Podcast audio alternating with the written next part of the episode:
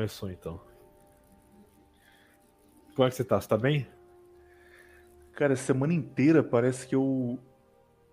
Que eu, sei lá, fiz um detox de, de exercício físico. Eu 15 horas por noite, o dia inteiro cansado. Sério, você ficou mal assim, velho? Sério, cara. Tipo, nos dois primeiros dias eu não conseguia levantar direito, fiquei judiado. Aí agora eu já tô melhor, mas tipo, pra subir escada aqui de casa é um sofrimento. Levo cinco minutos pra subir uma escada. Cheguei perto de ir de base, perto demais. Não, eu sincero, aquela hora, eu já falei isso, mas aquela hora que você deitou na pedra e falou que sua perna não dobrava mais, eu fiquei com medo aí, cara. Eu falei, pronto, vou ter que carregar esse cara daqui de cima. Cara, a hora, depois a gente vai contar a história em detalhes, mas a hora que eu vi que eu tava zoado é quando um amigo entregou um, um negócio para mim, uma folha, e falou: ó, coloca na boca, você vai começar a babar, mas é normal, tá? Só pra conseguir terminar. Quando eu cheguei, eu falei, cara, tô num ponto que começar a babar com um mato avulso na boca é melhor do que o, o ponto que eu tô. Então, talvez eu fui longe demais. Talvez você não deveria estar ali. Então, bora, bora deixar o relato da montanha pro final, que a turma vai poder julgar, porque inverdades foram ditas aqui na última Não, semana, hein? Eu Nenhuma, nenhuma verdade foi dita. Eu- Nenhuma verdade foi dita. Hoje eu tô literal raluca brasileiro, cara. Trouxe aqui os, os trechos É, que vocês. Eu, eu sou, eu sou o Jean, eu vou ter que desmentir você ao vivo aqui. Os trechos em que vocês falaram fake news, eu vou mostrar porque são literais fake news aqui. Tá Se bom, prepare. Tá bom. E refute. Bom, a gente tem que fazer uma introdução antes, né? Falar de outro tema, pra deixar um, um hype. Que, que vocês. Tem algo pra falar maneiro aí ou não? Ah, Você tava falando da Haluka, né? Que você é fã dela. Tô acompanhando como um- uma grande série aqui, cara. É muito bom. O, o melhor dessa história, cara, é que, tipo, o, o foco da briga agora é o cara tentando provar que ele não sabia que ele estava betando uma mulher de verdade, que ele achava que era um traveco. E o traveco falando, não, ele sabia sim que eu era. E, tipo, o cara provando que ele é sim gay. E o traveco falando que não, ele não é gay. e dando um exposed nele. Não, É eu, eu falei, máxima, tá ligado? eu falei dessa questão no Zeitgeist, um oferecimento zeitgeist1.gunroad.com. Assine o Zeitgeist para eu poder pagar minha internet. Pô, dessa vez foi rápido, hein, cara? Dois minutos já meteu, já meteu o merchan já. É claro, tô, tô Neves passando tá necessidade, né? Tô- Tem que começar a, como é que fala, divulgar mais. Aliás, você, você gravou, né, com o Gibson, Discofrenia, que saiu lá. Gravei sobre os mutantes. Então tá lá, você quer ouvir o, o cara que quase morreu cinco vezes subindo um morro, falando sobre bandas brasileiras, assim o Zeitgeist. Não, então eu falei lá, eu fa- falei mais a fundo essa questão, porque é, essa figura aí, Haluka, é uma figura bem interessante, que é o, o tipo, é um é uma trap de três camadas, entendeu? E a parte que, que eu. A, a única parte que eu achei interessante de tudo é- foi isso aí, entendeu? Que eu falei lá mais abertamente, que no YouTube Hum. não dá pra falar muito bem disso aí. Que é basicamente, tipo, ah, uma, uma mulher fingindo não ser uma mulher pra atrair mais atenção, fingindo ser uma trap, entendeu? E, e o maior de tudo é, tipo, alguém olhando pra ela e falando, tá, isso aí é um homem, na verdade. Tipo, claramente não é um homem. E a Claramente. primeira polêmica que existiu nesse meio é porque, na época, a gente até falou disso em algum contraversão, cara. Tinha uns, uns GIFs no, no zap dela dançando, e aí esse, tipo, mandava pro seu tio e falava, ah, gostosa, né? Tio falava, ô, verdade. Ah, mas é um homem, você é literalmente exato. gay. Tipo, começou nisso daí. E aí a turma falou, não, cara, não, não é. Tipo, começou a vazar foto de documento antiga, que era uma mulher mesmo que fingia ser um, um homem. E aí, tipo, a Fingindo uma defesa normal. Isso, fingia ser um homem, fingia ser uma mulher, mas era uma mulher. A defesa normal, você ia falar, puta, é verdade, mentir foi mal aí, galera. Só que aí ela, ela meteu, tipo, um. Não, é porque eu me identifico como homem, o meu gênero é ele dele. E aí, tipo, acabou a discussão, tipo, ah, beleza, então, então é homem. Identifica, então tá beleza, cara. E aí foi avançando. Fechou. Aí, acabou aí, fechou aqui. Fechou então. Muito bom, cara. É o, um- tipo uma briga de. O pior, cara, é que tipo, são 50 subcelebridades brigando por um, um assunto ridículo. E a maioria é uns caras bonitos, cara. Isso que eu fiquei puto. Tipo, não é uns gordinhos, uns caras zoados. Tipo, você vê o cara falando e fala, caralho, Shed? Aí o cara começa a falar, você entende que não. Tipo, ele mete um, um- uma orelha de gatinho, você fala, pô, beleza, entendi porque o cara tá nessa situação. Mas o cara tinha tudo, tinha, tipo, geneticamente tudo pra, pra ser um Shed absoluto. Triste o que a juventude fez com, com o nosso país, hein?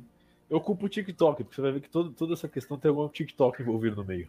Verdade, são celebridades do TikTok. Tipo, eu falo, eu falo bastante aqui de como a China não consegue superar os Estados Unidos em guerra cultural. O TikTok foi a prova de que eles conseguem. É isso, tipo, TikTok foi o maior produção é, de guerra cultural que a China já fez, né, na face da Terra. Tipo, nada, nada derrota o TikTok agora. Estragou é a, a, juventude ocidental. É, é isso. Tipo, você acabou com a geração de tipo, 90% do planeta Terra. A geração Z, você destruiu ela com o TikTok. Acabou. Enquanto as crianças chinesas estão vendo como recarregar K-47 lá no TikTok deles.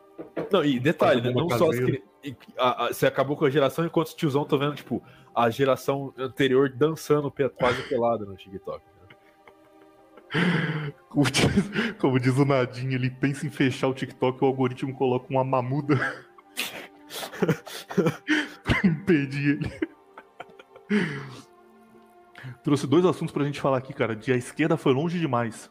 Você comenta ah, Não. A esquerda foi longe demais. Mais uma vez. A Primeiro. perdeu o sentido. Primeiro, você gosta de série do The Office? Ou você nem liga, tá nem aí? Ah, assisti, achei engraçado. Mas não sou fã. Tipo, nossa, não, não toque em mim sem The Office. comecei a assistir há pouco tempo, indicação do seu Hernani, também não, não achava que ia ser nada demais não, mas é muito bom, gostei muito mesmo. E hoje tivemos uma notícia triste para todos os amantes do, do automobilismo brasileiro, que é The Office vai ter um remake, mais um, tudo agora tendo remake, mas The Office vai ter um remake com uma mulher fazendo o papel do Michael, que você já esperava. E aí, tipo, a turma ficou brava, falou, pô, que isso, não tem nada a ver, tipo, vai acabar o personagem. E aí, para dar uma acalmada, eles falaram, não, mas o elenco é recheado de estrelas, não vai ser nada ruim, não e aí liberaram tipo, a lista de quem vão ser os, os novos personagens. E é basicamente tipo, fulano que fez Thor Ragnarok, fulano que fez Shang-Chi, outra mulher que fez Homem-Formiga. Tipo, o elenco recheado é, é a Marvel. Atores, é, a, atores era algum filme avulso da Marvel. E, não, e sai... Isso, é isso é uma coisa engraçada, que tipo assim, eles não. A Hollywood não tá conseguindo é, como é que passar a tocha, sabe? Você percebeu uhum, isso aí? Que, tipo, a, é, não, a tipo, a geração de, de, sub, de atores, celebridades seguinte, a, a atual, eles não estão conseguindo passar tocha, entendeu? Eles estão conseguindo passar uhum. fama.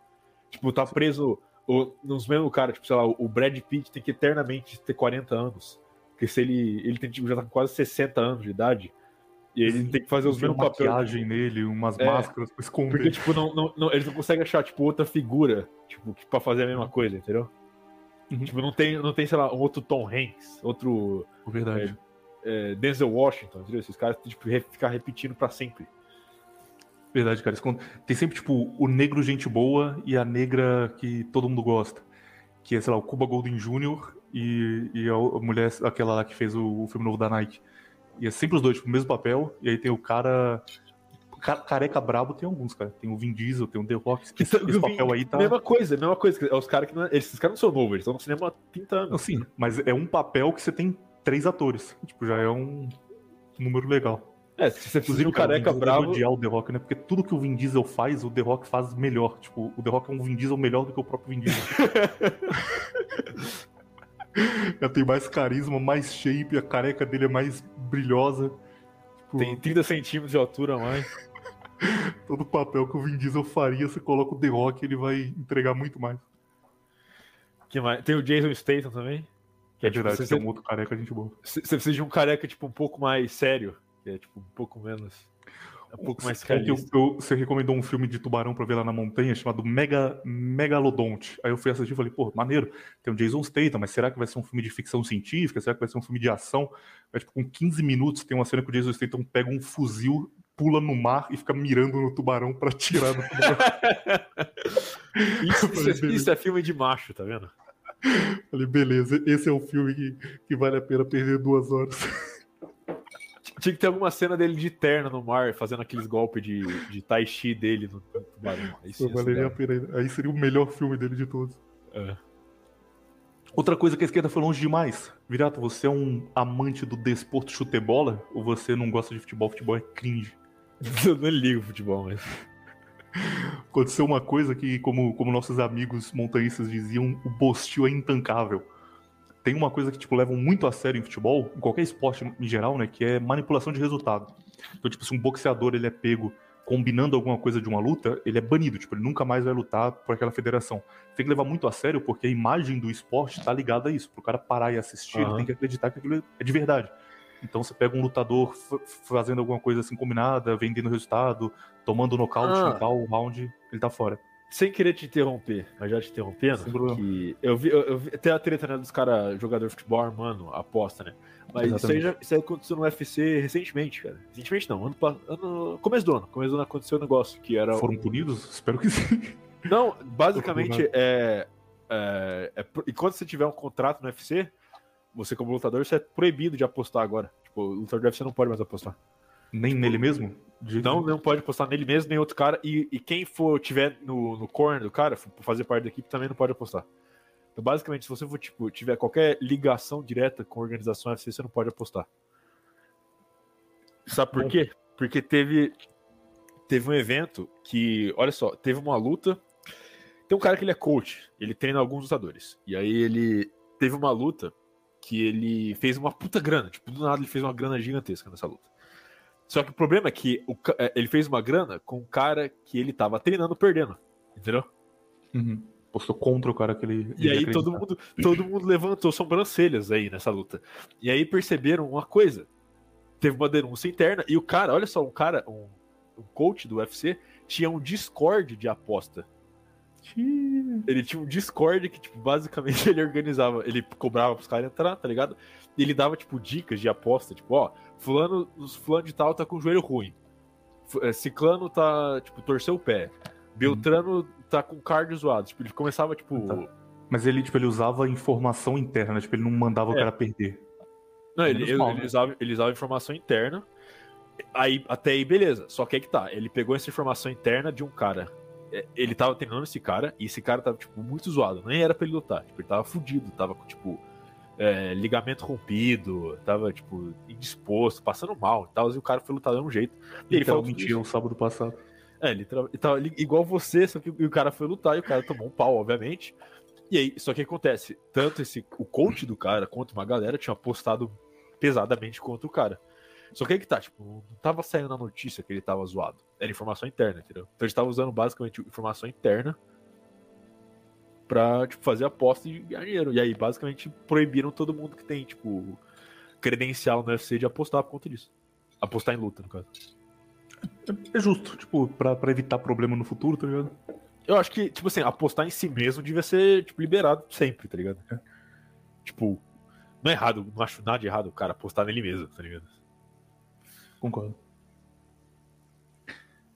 Caso. Ah, caso do futebol, você, bom que você tá de fora que você vai fazer, você vai entender a diferença do que foi feito lá porque foi feito aqui no Brasil. É, um jogador do Santos chamado Eduardo Bauerman, ele recebeu grana de apostadores para tomar um cartão amarelo. Tomar cartão amarelo no futebol, cara, é literalmente a coisa mais fácil possível. Se você reclamar com o juiz, você leva amarelo. Se você fizer uma falta perigosa, você leva amarelo. Se você bater no cara sem bola, você leva amarelo. E aí uma quadrilha procurou ele e falou: Ó, oh, a gente vai te dar 50 mil reais para você levar um cartão amarelo. Detalhe, ele ganha 300 mil por mês no Santos. Ele recebe 50 para levar um cartão amarelo. Faz um bagulho que. 50 mil só? Exato, 50 mil. Você é descoberto, tipo, acabou a carreira dele. Ele vai fazer isso por um sexto do que ele recebe mensalmente. Obviamente, ele fala, claro, chance de ganhar dinheiro. E ri, levei vantagem. Nossa, é e ele não consegue levar o amarelo. Aí começa a ficar feio. Aí o cara manda mensagem pra ele no WhatsApp, tipo, caralho, como assim? Eu fiz aposta aqui todo mundo achou que você ia levar o amarelo, a gente apostou, perdemos uma grana. Ele fala: Não, não, desculpa, eu não consegui, eu tentei levar, mas eu não consegui. Mas ó, para pagar no próximo jogo eu vou levar um vermelho, pode apostar lá. O cara fala, beleza. E o esquema desse cara era ter uma odd alta. Então, tipo, era uma quadrilha que eles compravam vários jogadores de oito times diferentes e apostavam, tipo, ó, no jogo do Santos vai ter um vermelho no primeiro tempo, no jogo do Fortaleza vai ter um amarelo no segundo faziam várias apostas diferentes, a odd ficava gigantesca, o cara apostava tipo 400 reais e ganhava 3 milhões, porque muitas é, variáveis diferentes tinham que acontecer para ele ganhar. E aí o cara falou, não, você expulso, beleza. Aí o cara foi lá, comprou um monte de jogador, fez o novo esquema de aposta. Jogo seguinte, o Bauerman jogou o jogo tranquilo, na disciplina, quando faltava 5 minutos ele falou, cara, eu tenho que ser expulso, senão o cara vai vir atrás de mim. E aí começou a bater, começou a fazer falta, não conseguiu ser expulso. Quando acabou o jogo, o juiz apitou, ele foi pra cima do juiz, ameaçou bater no juiz, aí o juiz expulsou ele, deu vermelho. Só que a casa de aposta só paga o que aconteceu durante o jogo, depois não. Então ele saiu tranquilo, foi pro vestiário, uh, consegui, salvei a minha vida. o cara começou a mandar vídeo para ele segurando a arma, falando: Seu filho da puta, a gente vai te matar, tô indo pra sua casa amanhã, você me perder toda a minha grana. Ele, que isso, mas eu levei o vermelho, amigo. E aí, tipo, começou um embrólio jurídico, o cara queria que ele devolvesse um milhão de reais, foi o dinheiro que ele tinha perdido. Ele falando que não conseguia devolver. Aí, tipo, ele começou a pegar dinheiro emprestado do banco para conseguir pagar o prejuízo do, do, apostador. E aí, no fim, a polícia acabou se envolvendo e esse cara foi pego num, num, esquema de aposta que envolvia vários outros jogadores. Aí começa agora o momento Brasil. Quando ele foi descoberto, a imprensa teve acesso à, à lista de jogadores que estavam fazendo parte. Um monte de cara de time grande, jogador do Cruzeiro, o Richard, foi, foi. O Richard, inclusive, foi uma história foda, porque ele tava jogando no Ceará, fudido, tipo, ninguém mais acreditava nele no futebol. Aí ele conseguiu uma segunda chance para voltar pro Ceará, tipo, é, ser o reserva vendeu é, resultado também, começou a tomar amarelo. E aí, quando ele finalmente restabeleceu a carreira, mais ou menos conseguiu um salário ok, descobriram que ele fazia parte, ele foi demitido e perdeu tudo que ele tinha conquistado nos últimos cinco anos lutando. Um bagulho absurdo. Só que isso vazou e vários jornalistas, inclusive uns caras tipo Rica Perrone, que é um cara que manja muito de política também por trás, começou a falar, ó, com certeza tem gente muito influente por trás do crime organizado, porque, tipo, os caras tinham envolvimento com o PCC claramente, então falou, ó, tem gente muito influente por trás, isso aí não vai dar em nada, hein, fiquem espertos. Então, que isso, cara? Um assunto assim, rede nacional, esses caras vão ser banidos, vai ser uma investigação gigantesca. E aí, basicamente, hoje, completa um mês que a gente não teve nenhuma outra notícia. Tipo, os primeiros caras, beleza, eles iam ser julgados, mas ninguém mais saiu, tipo, nenhum outro nome foi divulgado todos os, grandes é, jornalistas, os caras da grande mídia não falam mais do assunto, o assunto sumiu, foi enterrado. E aí hoje finalmente saiu o julgamento do cara que vendeu o resultado, do Bauerman, que é esse primeiro jogador, e ele tomou 12 jogos de suspensão, cara. Isso dá tipo um mês de futebol. O cara manipulando o resultado, fazendo a coisa mais grave possível no esporte. Ele tomou 12 jogos de suspensão. O Felipe Melo tomou mais porque ele arrumou briga no jogo de Libertadores. E simplesmente crime ocorre nada acontece feijoada. Tipo, os caras tomaram 5 jogos, 6 jogos. Ah, mas ah, sinceramente, é um, crime, é um crime meio meh, né? É um negócio que, tipo. É um... Porque você não torce pro Santos, você não tava lá sofrendo com o seu time e o cara vendendo cartão não, eu, eu, eu achei engraçado, tipo, o cara, tipo, chegou, o juiz terminou o jogo, ele falou, ah, arrumou o briga, o que você acabou o jogo, quer jogar mais? Foi isso. Preciso tomar um vermelho, pô. Que bizarro, cara. Não, mas, é, tipo, esse negócio de, armar coisa pra, pra aposta não é, não é, tipo, negócio novo, sempre existiu. No Brasil isso aconteceu há pouco tempo atrás, tipo, 2005, com o juiz, os caras comprando o juiz pra dar, dar vitória pro Corinthians. Mas jogador mas aí... foi a primeira vez, cara. Mas é aposta, né? Ele tá comprando, tipo, aposta. Tipo, ó, faz tal coisa pra eu apostar. Não, mas é aí que tá. Eu acho que já começa bizarro o negócio, tipo assim, ah, eu vou apostar que fulano vai tomar amarelo. Tipo, eles estão começando a apostar, tipo, uns negócios nada a ver, entendeu? Tipo, ah, eu vou apostar que ciclano vai dar 50 passos. Eu vou apostar que o Beltrano vai dar 3 chutes pro gol. Tipo, cara, o que mais eu vou apostar? Vou apostar que o, que o ciclano vai estar tá com o cabelo raspado. Vou apostar que o, que o jogador. Cara, vai muito além, vai muito além. Tem, tem aposta, tipo, no futebol americano, quando você ganha o Super Bowl, tem um negócio que é tipo, o cara pega uma. Uma bag cheia de Gatorade e vira em cima do treinador. Tipo, isso é padrão. Assim que acaba o jogo, eles já filmam o treinador pra, pra ver o Gatorade sendo derrubado. E aí, quando você mistura vários Gatorades, sai uma cor específica. Você pode, tipo, apostar qual é a cor predominante do Gatorade que vão derrubar no treinador no Super Bowl. Foi muito além então, simplesmente de, de uma sua. Então, aí, você tem que, aí você tem que fazer uma coisa, que é o seguinte: ou é tudo liberado, então, tipo, aposta em tudo e foda-se, vai ter esse negócio aí, deixa acontecer, que não tem que fazer, não tem que fazer. Porque não tem como você, tipo, é, como eu posso dizer, é, restringir parte específica de aposta. Ou você restringir tudo ou não restringir nada. Entendeu? E é, é melhor... Restringir tudo ou restringir nada? Restringir nada, deixa tudo liberado, se foda. É o dinheiro. Um cap. Quem, não, quem tá perdendo dinheiro é o trouxa que tá apostando no Richard, no Richard Clayson lá no, no São Paulo tomar um tombo. Entendeu? O cara, o cara que aposta nisso, ah não, eu vou, vou apostar, vou colocar, vou colocar 500 conto aqui no, no Glades Gleber, fazendo falta aos 50 minutos do terceiro tempo. Tá, cara, vai se fuder. Não tem nada a ver com a vida desse cara. Deixa o cara perder o dinheiro dele. Fiquei triste. Eu, eu, fa eu, eu, falo isso enquanto eu aposto, que eu também faço aposta, então. Mas você aposta no Habib Nomagomedov, não é no Ladies Class, então... É, eu aposto, eu aposto que qualquer cara que tiver Ev no nome. Mankala Ev, Medvedev, Maguviev... Um dos 56 lutadores da, da Rússia que estão lá ganhando tudo no UFC. É, então, acabou, é isso. Pega um cara da Chechena, aposta nele e já era. Sei que você faz dinheiro. Pô, fiquei, fiquei triste porque eu, eu levo a sério o futebol, cara. Por mais gado isso seja. fiquei triste com o Cruzeiro perder nessa semana, então quando uma coisa que você, você, se importa, tipo, ao ponto de definir a sua semana, você descobre que é tudo mentira, dá uma dor no coração bonita. Ah, tipo, tem alguns brasileiros que quando, quando o cara luta e perde, eu fico levemente triste.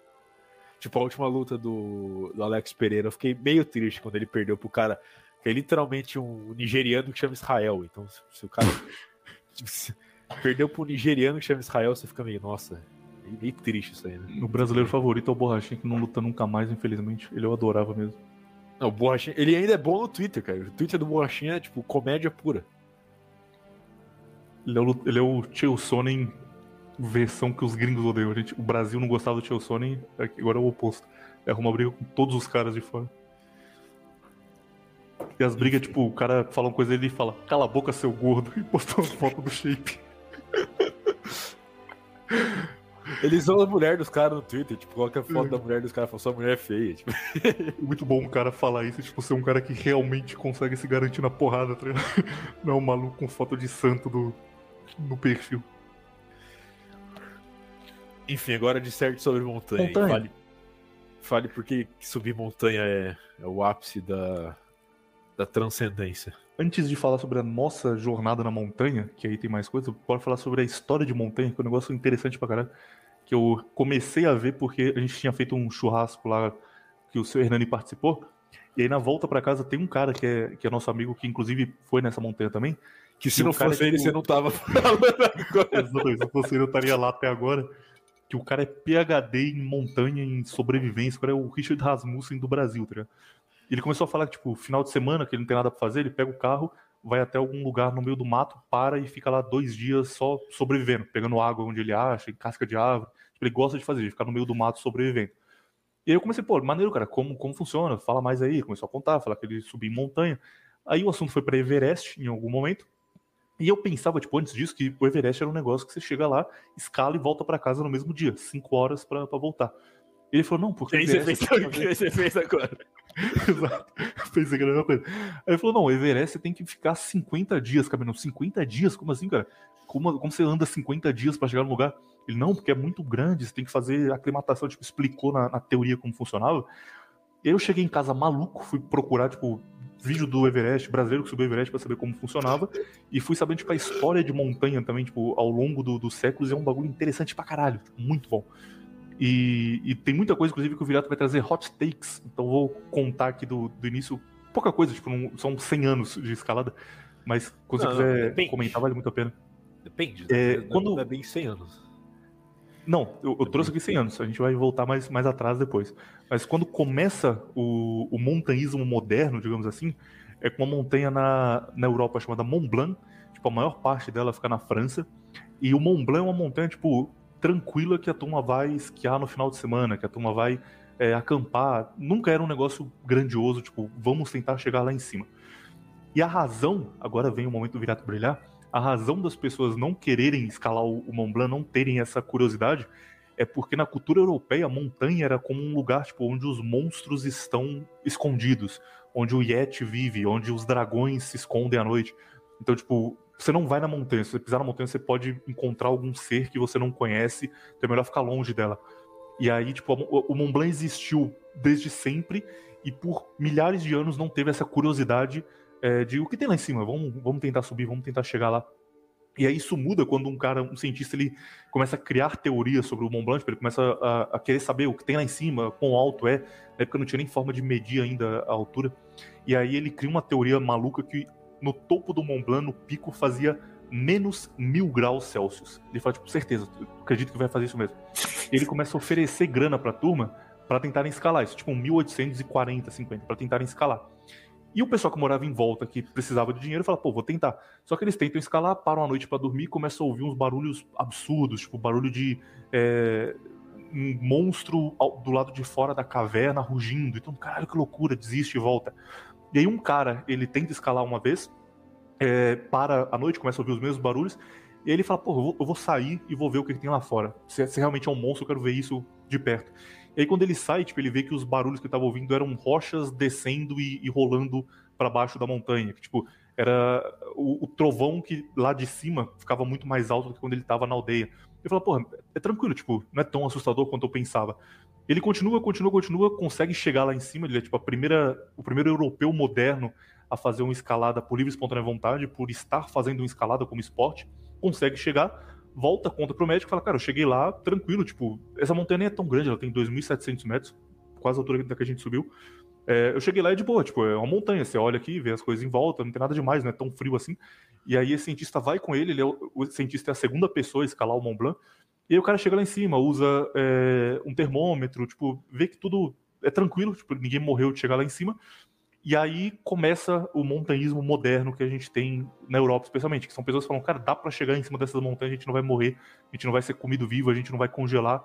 E aí começa, tipo, a surgir clubes de montanhistas, a surgir o clube de campo dos senhores, que eles fazem uma trilha e passam pra montanha e acampam um dia.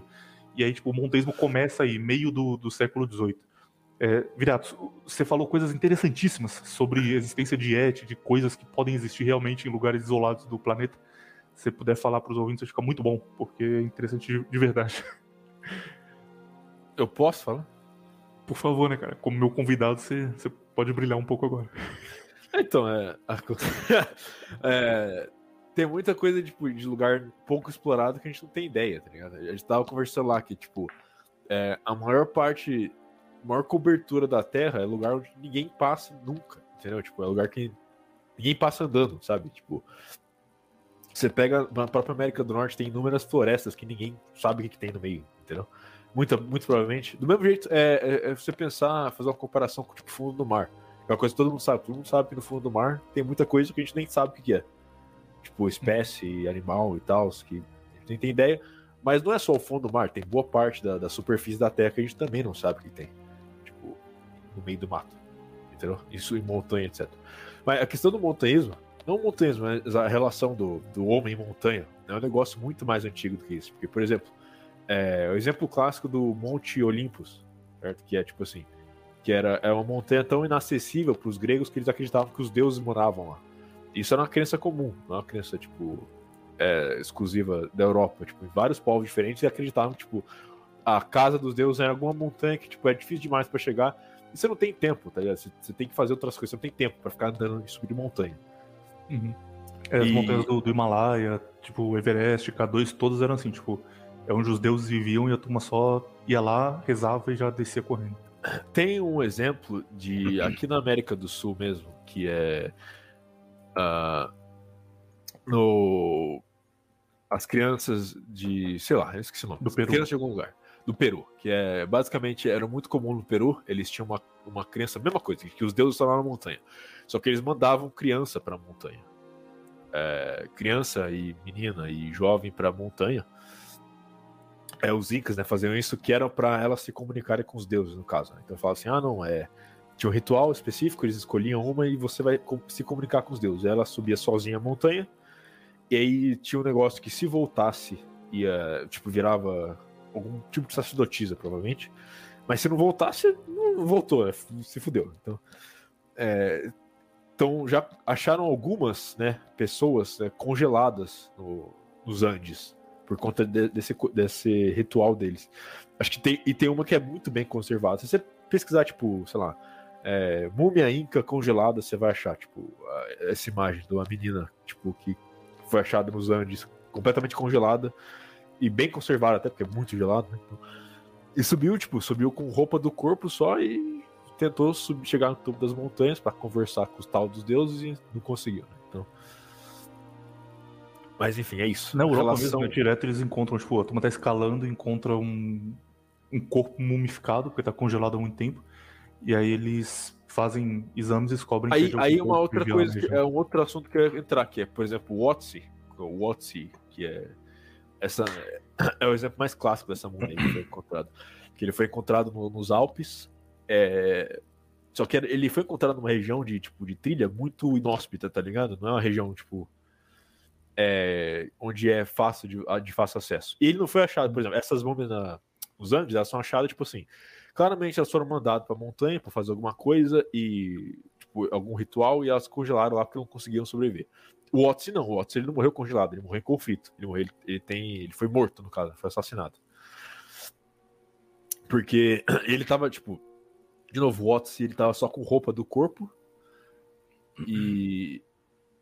Com roupa do corpo e ele. É, ele foi morto por flechada, se não me engano. Tava com. Tomou três flechadas nas costas, um negócio assim. Isso no Neolítico, né? Ele é um momento Neolítico, mais ou menos 3, 4 mil antes de Cristo. E, de novo, uma região bem inóspita, bem zoada de estar no topo dos Alpes lá. E ele foi achado morto. E aí, o que, o que você faz de pensar é seguinte: tipo, que, que hoje em dia é difícil para as pessoas né, chegarem num, num, lugar desse. E o cara tava lá andando, tipo, com, com a, um casaquinho de pele de carneiro, entendeu? Com, com arco e flecha. E hoje as pessoas, tipo, precisam de um puta equipamento para subir o lugar, entendeu? Tem um cara brasileiro chamado Pedro Hawk. Ele tem o melhor canal de, de alta montanha no, no YouTube, chama Canal Alta Montanha, inclusive. Esse cara é muito bom, cara. Quem vê vídeo dele vai, vai perceber isso. Que ele claramente é um cara muito nerd, tá ligado? Que ficou estudando montanha a vida inteira. E ele fez um canal para divulgar o hobby dele e, tipo, procurou dicas de como falar melhor, de como ser mais carismático. Só que ele decorou uma cartilha e, tipo, não é natural. Então ele vai começar a ele fala: Oi, pessoal, eu sou o Pedro Hawk e esse é mais um. Aí faz assim com a mãozinha, tipo, fazendo pra frente: Histórias de montanha. Hoje eu vou contar para vocês. Você vê o cara ensaiou muito no espelho para mandar essa. E esse cara, tipo, ele, ele é especialista em escalar a montanha dos Andes. Então ele pega o carro, vai para os Andes. Os Andes tem, tipo, mil montanhas diferentes de, de alta, alta altitude. E aí a ideia dele era chegar lá, escalar, e, tipo, quando a montanha é escalada pela primeira vez, ele tirava foto, colocava o nome na trilha que ele usou para chegar lá em cima.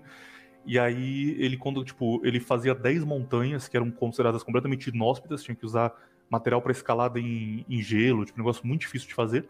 E aí, quando ele chegava lá em cima, ele achava tipo um altar que tinha sido usado pelos incas é, há 700 anos para fazer ritual religioso. E tipo, não era nem um negócio que, que aparentemente as pessoas sofriam para chegar lá. A turma andava, chegava a fazer um ritual e descia.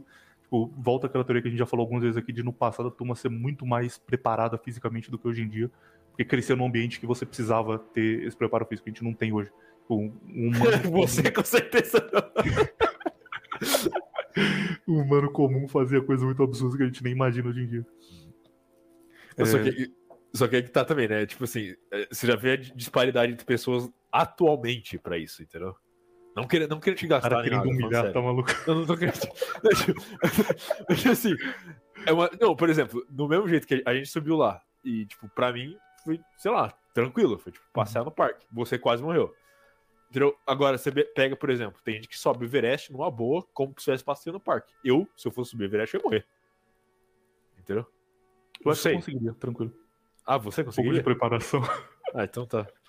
Eu, eu, como, eu, como eu sou honesto comigo mesmo, eu falo, não, eu provavelmente não conseguiria subir. Talvez se eu treinasse, sei lá, um ano, dois anos, três anos para isso, talvez eu conseguiria. Vou lançar nossa história aqui pro Everest, então, já chegando na parte atual. É, a turma começa a escalar na Europa e aí você basicamente tem dois tipos de montanha no mundo. Um é o que eles chamam de alta montanha, que é onde você realmente tem chance de morrer grande por questões naturais, e a outra é tipo escalada que a gente faz aqui no Brasil, que é mais um trekking, tipo um, o caminho pode ser difícil, mas você não vai morrer por altitude, por exemplo, é bem mais tranquilo. E aí começam esses grupos na Europa a fazer alta montanha e procurar tipo, qual é a maior montanha do mundo. Aí descobrem que tem montanhas na China muito grandes, descobrem que tem montanhas no Himalaia, e aí começam tipo, a fazer pesquisas para descobrir qual é a maior montanha e tentar escalar ela.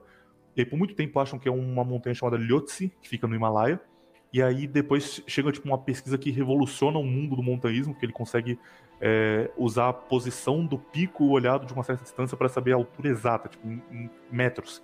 E aí descobrem que é o Everest, que o Everest é a maior montanha do mundo. Só que tinha um problema na época, que o Everest ele fica uma parte no Himalaia e uma parte na China. A parte que fica na China é no território do Tibete. Então, a parte do Tibete estava fechada porque a China não estava ainda resolvendo questões pós-revolução. É, e a parte que fica. Isso é tipo 1950 já. E a parte que fica na, no Himalaia era fechada porque o, o povo do Himalaia acreditava que a montanha era um negócio é, divino, que tipo, a montanha era uma deusa e não podia ser tocada. Então as pessoas começam da Europa a tentar ir pro Everest, escalar o Everest ilegalmente. Tipo, tem um cara que ele tem um plano de pegar um. Ele. Vou contar a história do início aqui. Ele aprende a pilotar um avião e ele pega esse avião, vai até o Himalaia, porque o território. O, o céu não era voável. Nepal, não, tinha, não tinha. Qualquer Nepal, desculpa? no caso. Nepal. Nepal, verdade. não tinha rota turística. Então ele aprende a pilotar o próprio avião, chega lá e aí ele contrata um cara que morava no Nepal para fingir que ele é um local e que ele é surdo e mudo. Então o cara, tipo, leva ele numa cestinha assim, fala: Não, esse aqui é meu primo, ele é deficiente, ele dá todo surdo. aí ele consegue entrar no Nepal. e ele tenta uma primeira escalada, que ele tenta escalar, ele não consegue, desiste, tem que voltar pra Europa. E aí esse cara começa a divulgar que tipo, ele vai conseguir chegar no Everest. O cara é chamado de Mallory. Ele falou: vou conseguir chegar no Everest, eu vou. Tipo, meu sonho de vida vai ser chegar no Everest, eu vou realizar isso. Ele já era já um, um cara que tinha lutado na Primeira Guerra Mundial, então ele era um herói de guerra na Inglaterra e todo mundo começa a esperar, tipo, o que, que esse cara vai. Ele vai mesmo conseguir realizar esse, esse sonho que parecia inédito na época. E aí é dele uma frase muito famosa que ele vai dar uma entrevista, tipo, antes de ir pro, pro Nepal e junto um monte de jornalista em volta, ele, tipo, cara, você vai pro Everest, é muito alto. Pra vocês terem ideia de altura, tipo, o Everest ele fica a 8.500 metros de altura. Um voo que faz, é, sei lá, São Paulo-Miami, sabe, um voo transatlântico, ele voa de 8 a 10 mil pés. Então, se estiver no topo do Everest, você consegue ver um avião passando abaixo de você, se ele estiver na altitude menor. Então, é muito alto, muito, muito alto. E falam, cara, você vai tentar fazer isso mesmo? Tem certeza? Você não, não tá maluco? Você tem filhos? Por que você vai fazer isso?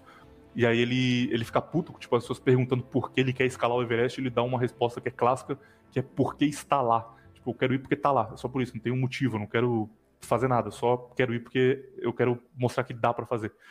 E aí esse cara vai pro Everest e começa aqui a primeira coisa envolvendo já a montanha, porque é, quando você chega no Everest tem que andar muito para chegar na montanha. São 30 dias de caminhada, passando por trilha. Quando você chega lá, tem formas infinitas de você morrer. Então você pode cair numa greta, por exemplo, que é um espaço assim entre duas placas de gelo que tem 300 metros, você cai e nunca mais te encontra. Você pode morrer em avalanche, você pode morrer congelado. Tem um negócio que a turma sofre muito que chamam de mal da montanha, que é quando você está andando muito tempo numa temperatura muito baixa e você não consegue falar com ninguém porque tem muito vento, você começa a ficar pensando o tempo inteiro, começa a ficar meio maluco e as pessoas tendem a ver parentes que já morreram que aparecem andando do lado deles. É, você começa tipo, a alucinar porque está sozinho numa temperatura muito inóspita. E você vai subindo, subindo, subindo. São 30 dias subindo montanha. E aí quando você chega lá em cima, a partir dos 7 mil metros, você entra num ponto que eles chamam de zona da morte.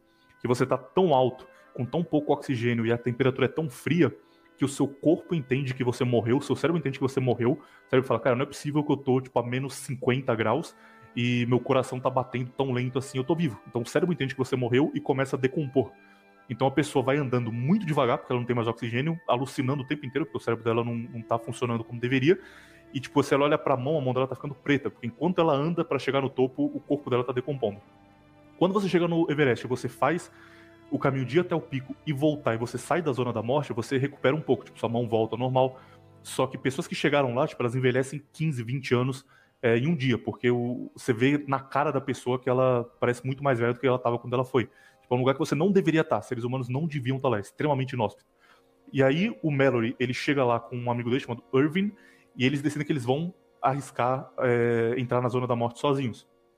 Entram e nunca mais são vistos. Os dois desapareceram. E aí tem essa primeira discussão se eles conseguiram fazer o pico ou não, porque eles foram em direção ao pico, é, não apareceram mais, ninguém sabe se eles conseguiram chegar lá em cima ou não. O corpo do Mallory foi encontrado muitos anos depois já, completamente congelado.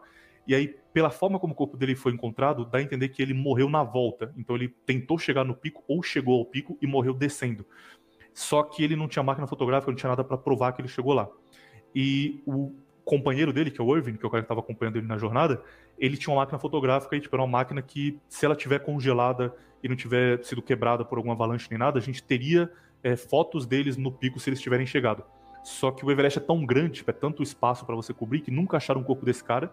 Na verdade, 80 anos depois, um é, montanhista chinês conseguiu encontrar o corpo dele congelado em cima de uma pedra. Aí ele voltou para a trilha, contou: oh, encontrei o corpo dele, ele estava com tal roupa, cara era de tal jeito, aí a turma viu pelas fotos da época que realmente era o Irving, só que tentaram chegar de novo no lugar onde ele estava e nunca mais conseguiram encontrar, porque é, é muito grande, é um território muito grande para cobrir, e não dá pra você ficar muito tempo lá também, porque você tá morrendo, então a turma meio que, que até hoje não tem essa certeza se ele chegou ou não. Quem conseguiu chegar oficialmente foi o, o Hillary, também é uma história legal, mas aí vamos entrar muito, vai ficar muito específico. Mas alta montanha, tipo Everest, é uma coisa loucura. Tipo, tem um monte de vídeo dos caras estão, eles vão subir pro pico e aí, tipo, de quatro pessoas que chegam, uma morre. Então, quando você tá no último acampamento para chegar no topo, a turma se junta e fala, tipo, olha, se alguém cair no meio do caminho, se alguém passar mal, a gente não pode parar para tentar ajudar a pessoa, porque não dá, tipo, todo mundo tá, tá muito mal de saúde. Então as pessoas vão andando, tipo, num grupo de quatro, sabendo que um vai morrer. E aí, em algum ponto da viagem, uma das pessoas cai de cara no chão exausta, e os outros têm só que continuar andando e ignorar aquela pessoa ali e aceitar que ela vai morrer congelada, porque não dá para você tentar salvar, sabe? Tipo, uma preparação mental muito grande.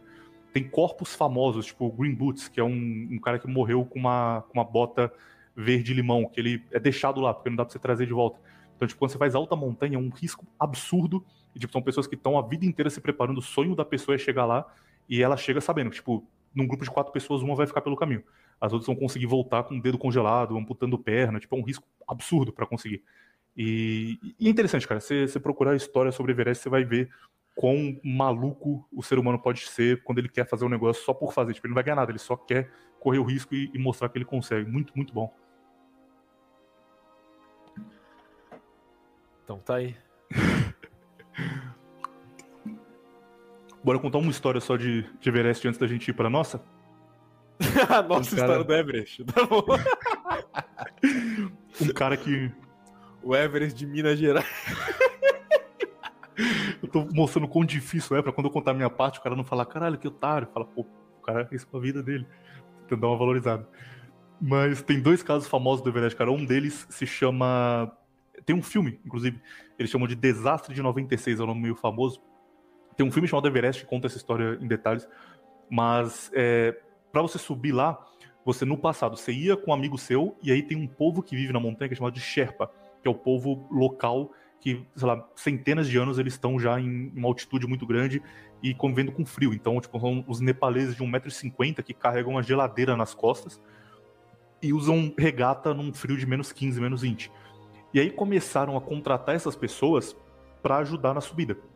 Então chegava lá um inglês, um alemão, falava, cara, se eu pagar mil dólares para um nepalês desses aqui que está acostumado a fazer a montanha, ele vai levar minha barraca, ele vai levar comida para mim.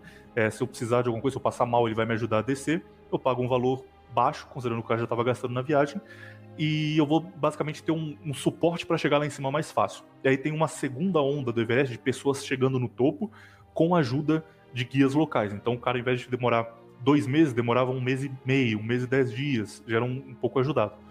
Em 95, 94, é, um cara tem uma ideia de fazer viagens turísticas para o Everest. Então ele começa a vender por um valor absurdo, tipo 500 mil dólares, 600 mil dólares, é, passeios turísticos para lá, igual você compra um, um passeio para um resort qualquer. E aí você pode chegar lá, comprar um passeio e falar, quero chegar no topo do Everest esse cara contratava toda uma equipe é, para te levar até o topo. Então você tinha um cozinheiro só para você, tinha cinco pessoas carregando suas malas, tinha uma pessoa para cuidar da sua bota, tinha um médico para garantir que você não congelasse. Tipo, você tinha uma equipe gigantesca em torno de você. E aí esse cara ia mostrando o caminho, só fazia trilha tranquilo, não levava peso, não levava nada.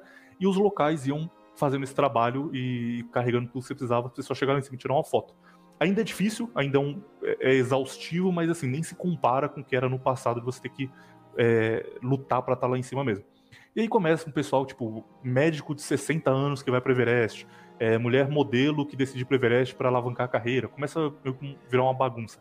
Em 96 tem um caso famoso disso, que ele contrata um cara que é um, um alpinista muito foda russo, um cara muito, muito, muito bom mesmo, e esse cara ele era tipo famoso na Rússia porque ele fazia esses picos acima de 8 mil metros sem usar oxigênio. Ele falou: só vou subir se for sem oxigênio, não tem é, nenhuma possibilidade de eu precisar usar oxigênio. O nome dele é Anatoly Bolkriv.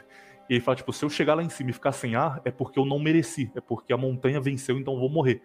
E o cara contrata ele fala: beleza, mas você vai ser o guia da minha expedição, tá bom? Cara fala: tá tranquilo, mas eu vou sem oxigênio. E aí eles fecham que esse cara vai ser o guia e vai tipo, ajudar as pessoas na rota final. E leva um monte de gente, tipo, senhores de idade, para fazer a escalada. Quando chega na metade do caminho, o clima fica muito ruim. Tipo, fica claro que eles não deveriam fazer naquele momento o pico, eles deviam esperar um pouco. Só que o cara queria chegar rápido lá em cima para ser a primeira agência a fazer naquela temporada o pico do Everest. Falar, tipo, nós somos os primeiros, vem com a gente no ano que vem. Seria, tipo, um lucro muito bom para ele. E ele decide arriscar mesmo assim levar uma turma que nunca tinha feito escalada no passado, que era tipo um, uns empresários do Texas, para fazer o pico do Everest no pior dia possível. E dá tudo errado, tipo, eles chegam lá muito mais tarde do que era previsto caminho que eles tentam chegar não dá para chegar. E aí, no fim, tipo, de 15 pessoas que estavam na equipe, morrem oito. Tem um livro sobre isso muito bom chamado Noir Rarefeito. E o triste desse negócio, cara, você fica puto, é porque esse cara russo, o Anatoly Bukriv, ele é muito brabo. Tipo, ele chega lá é, sozinho, sem o oxigênio, aí ele volta e descobre que o pessoal ficou pelo caminho. E ao longo da noite, ele começa, tipo, ir até o pico, salvar as pessoas, arrastar elas, puxando assim pela, pela gola até o acampamento. Ele faz quatro viagens, chega lá esgotado, sem oxigênio, tipo, só para salvar a vida das pessoas que se perderam pelo caminho. E aí, um desses caras que tava na viagem, que era um, um repórter chamado John Krakauer, que estava escrevendo um livro sobre o Everest, ele consegue voltar, ajudado pelo Anatoly, inclusive, deita na barraca dele dorme a noite toda enquanto a turma tá morrendo de frio na, no pico sem, sem ajuda. E aí ele acorda no dia seguinte e fala: Não, o culpado de tudo isso foi o Anatoly que se recusou a usar balão de oxigênio. Todo mundo já, já, tinha, já sabia que ele não ia usar. Ele escreveu um livro inteiro falando como esse cara era o culpado pela morte das pessoas, que ele tinha que ser banido é, de ser guia. O cara, o Anatoly ficou em, em, depressão foda e morreu um ano depois numa avalanche, tipo, é, sendo escrachado pela opinião pública, sendo que ele salvou a vida de um monte de gente no, no dia enquanto o jornalista dormia e falava mal dele na net. Triste história, cara. A outra, agora, essa aqui você vai gostar, porque é um, um frame morrendo por culpa do funcionalismo público no Brasil. é a história de um cara chamado Mozart Catão, muito brabo. Tipo, esse cara ele era, ele era um montanhista famoso do Rio de Janeiro. E, e, ele era tão bom em subir montanha que tipo, ele começou a fazer duas montanhas no mesmo dia. Aí depois ele fazia montanha e descia é, de parapente, começou a tipo, misturar esportes. O cara era muito, muito bom montanhista. Trilha que a turma fazia em 15 horas, ele fazia em 7, 8, era muito bom. E aí ele resolveu que ele ia ser o primeiro brasileiro a subir no Everest. Tinha um outro brasileiro chamado Valdemar, Valdemar Niklevitz, que era de Curitiba, que também queria fazer o Everest, só que era muito caro. Você chega lá, como eu tinha dito, custava 300 mil dólares para você fazer na época sem os guias, só para ter a permissão de subir e tal. E aí eles começaram a procurar é, patrocínio. O Valdemar, que era o cara de Curitiba, ele consegue um patrocínio do Banco Itaú, que era uma empresa privada, e o Mozart Catão, que na época era o maior montanhista do Brasil, consegue um patrocínio da Petrobras. E aí eles vão pro Everest, cada um usando a sua roupa da, da empresa que está pagando a viagem, porque a ideia era tipo, ah, vamos colocar um homem um brasileiro no, no, Everest e depois fazer um comercial de TV, levar ele no jogo, falar que nós levamos um brasileiro pro lugar mais inóspito do planeta. E os dois vão fazer a viagem juntos. Quando chegou a hora de fazer a viagem, o Mozart tinha é, muito mais preocupação em definir a rota é, mais segura, em colocar grampom para a turma escalar, e tipo, ele está muito mais preocupado em garantir a escalada. E o Valdemar, ele ficava tirando foto da viagem, filmando, filmando a chegada no acampamento base, e os dois foram juntos a viagem inteira, só os dois subindo durante 50 dias. Chegaram lá em cima, tiraram a foto, comemoraram, uh, chegamos aqui, estamos no Everest. Aí eles descem para o acampamento e eles pensam, porra, vão avisar lá no Brasil que a gente chegou, e aí a nossa assessoria de imprensa do Itaú e da Petrobras vai divulgar isso para o Brasil inteiro, a gente vai chegar no Brasil como celebridades, vamos dar entrevista, deu tudo certo, concluímos a missão. Aí eles chegam no acampamento base, a família do Valdemar ligando para ele, filho, parabéns, está saindo aqui em todos os jornais, Jornal Nacional só fala de você, você é demais, você conseguiu, orgulho. E ninguém liga pro Mozart. E o cara, como assim, cara? Será que a Petrobras não avisou que eu cheguei aqui? Aí ele liga para casa e fala, mãe, tudo bem? A mãe dele atende chorando, falando: Filho, eu achei que você tinha morrido, não ouço falar de você há dias, o que aconteceu? Ele, como assim o que aconteceu? Eu tô subindo com meu amigo aqui, eu cheguei no Everest hoje de manhã. Não, mas ninguém falou nada disso no Brasil. Aí ele liga pra Petrobras, puto, tipo, por que vocês não divulgaram? E descobre que a Petrobras estava de greve. Como maravilhosa essa história. A Petrobras estava de greve e eles não divulgaram nada. Tipo, o marketing da empresa estava fechado fazendo greve e não divulgaram nada. É, não, Aí eles voltam pro Brasil. Aí o, o cara Valdemar. o Valdemar vira a grande celebridade do alpinismo brasileiro. Tipo, ele vai no Jô da entrevista, no Altas Horas, começa a falar em nome tipo, do, do cara que chegou no topo do Everest.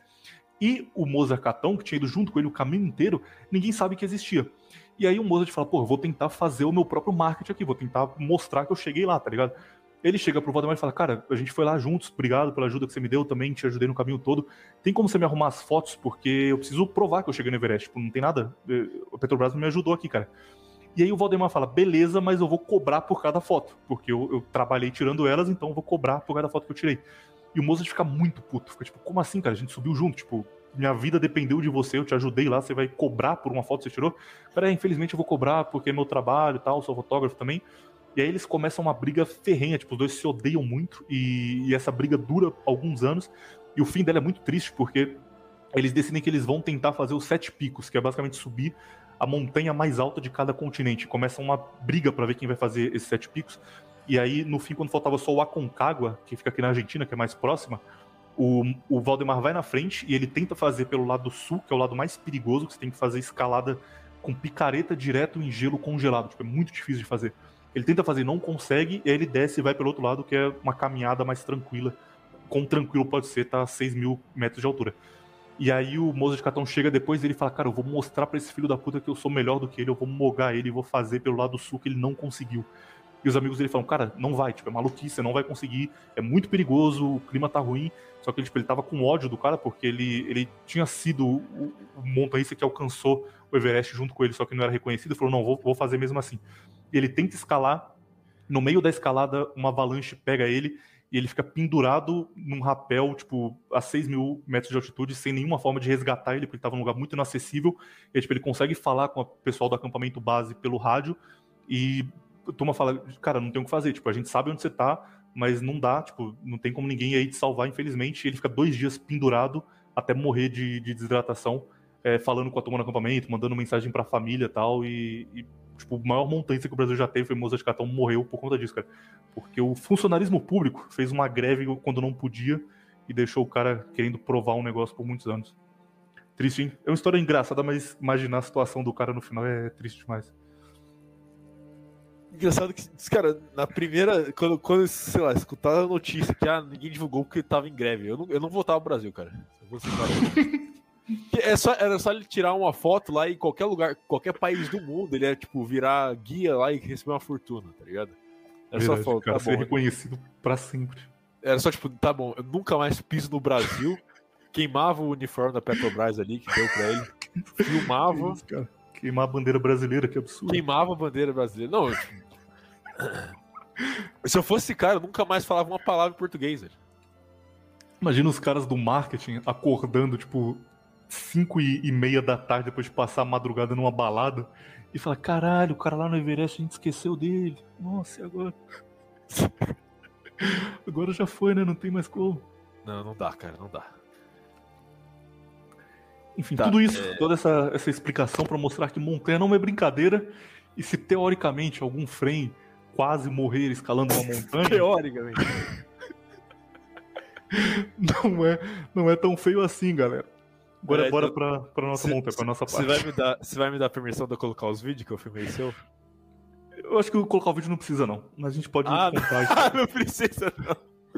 Tá bom. Pelo menos eu tenho, pelo menos eu tenho as provas se você mentir aí. É, os frames já viram já. É o que importa.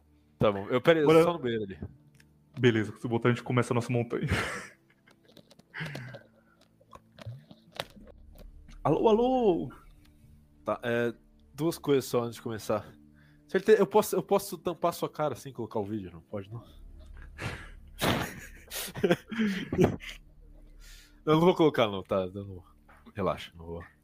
Não vou o motivo te... de eu querer que não coloque não é nem por a turma ficar zoando, é porque tem gente que realmente não gosta de mim nem um pouco, tá ligado? Tipo, são poucas pessoas, mas sei lá, tem uns 10 negros. Então dá não. satisfação para eles. E, ah, e outra coisa, né? Tem que comentar o áudio que o Hernani implorou pra eu colocar aqui, então. Beleza. Esse áudio a seguir é uma denúncia de um funcionário anônimo ao Nova Vertente Produções. Eu não suporto olhar para a cara do Viriato, também conhecido como Based Viriato. As pessoas riem dele e levam ele na brincadeira, acham que ele é um esquizo da internet, mas quem conhece ele de verdade sabe do louco psicopata que esse cara é. Já tive o desprazer de trabalhar para ele. Um dia ele me mandou pegar a fantasia de Sítia, o LARP ridículo que ele inventou. Só que eu esqueci de pegar a capa. Nisso eu vejo ele em cima de uma mesa, pulando e gritando por mim, no meio de todos os funcionários. Onde ela está? Alguém viu a fulana? Onde está aquela imprestável com minha maldita capa? Entreguei a capa para ele, me virei para ir embora, só que ele me segurou pelo braço e me puxou. Isso vai servir de exemplo para vocês, para vocês verem o que acontece com quem falha com o Based. Ele abriu o zíper, colocou o pênis para fora e enfiou na minha boca, na frente de todos os funcionários. Eu tentei tirar, mas ele ficou forçando minha cabeça. Disse que eu só sairia quando o Based gozasse. Passei mais de 12 minutos chupando o pau dele, em cima de uma mesa, na frente de mais de 80 funcionários. Depois desse dia eu fui embora e nunca mais pisei naquela. Parem de dar ibope para esse psicopata estuprador do caralho. Não, então, você já, você já escutou o áudio. Então, o que, que você achou desse áudio? Eu achei uma denúncia gravíssima, hein? Eu acho que. Apesar, assim, trabalhar por Hernani é um pouco difícil, porque tem aquelas reuniões de 7 horas da manhã cobrando o resultado, aquela gritaria no Skype que você às vezes tem que parar e falar, cara, calma, tô fazendo o que eu posso, sabe? E ele, tipo, ah, mas para ganhar dinheiro você você se esforça, né, seu vagabundo? Sabe essas frases que ele fala que são meio pesado. Mas apesar disso, ele tem um ambiente legal, tipo, nunca abusou de ninguém não e aparentemente não não são todos os membros do Nova Vertente hoje em dia que seguem essa essa regra, né, não, mas eu acho que isso aí é, é invenção, cara. Eu não lembro dessa história. Pra mim, não parece verdade pra mim. Tô, tô me defendendo aqui. Mandar só um creio que não e pronto. Você fez isso creio, creio que não aconteceu isso. Aliás, o Hernani devia dar um aumento, né? Que, que tem que trabalhar igual um condenado, ainda sofrer difamação desse nível. Gravar podcast sexta-noite. Gravar podcast sexta-noite, domingo à tarde. O melhor é quando você vai gravar podcast com o Hernani pro Cidade Primitiva, é o lugar que ele fala: Ah, beleza, terça-feira, 1h40 da manhã é de boa pra você. Se não for, a gente pode fazer meia-noite e vinte. Eu falo, caralho, tá, muito bom, obrigado. É, tipo, as, as, os horários dele é muito bom, tipo. Então vamos gravar uma quinta-feira, 5 e meia da manhã? Se for tranquilo pra você, a gente faz. Tá, vai, então. Virato, qual foi a sua primeira reação quando te convidamos para subir montanha? Você, você pensou, vai ser tranquilo? Ou você ficou meio assustado? Eu pensei, é, vai ser tranquilo, vamos lá, subir morro. Então, é, quando te... você ficou um mês seguido me zoando, falando que eu ia cansar, que você tem que carregar, e eu falando para você, William. Não foi à Calma. toa, é porque eu tava estudando sobre montanha muito, tipo, vendo é, vídeo, lendo livro. tava me preparando, tá ligado? Eu falei, e aí, Viriato, bora? Ele falou, bora. Eu falei, não, você tem que comprar essa roupa, tem que ter uma manta, tem que ter. Ele falou, não, não, não tem uma blusa aqui em casa. Falei, cara, você tem que ter uma roupa específica, tem que ter um sapato. Não, não, eu tenho, eu tenho um coturno. Tipo, você tava meio que.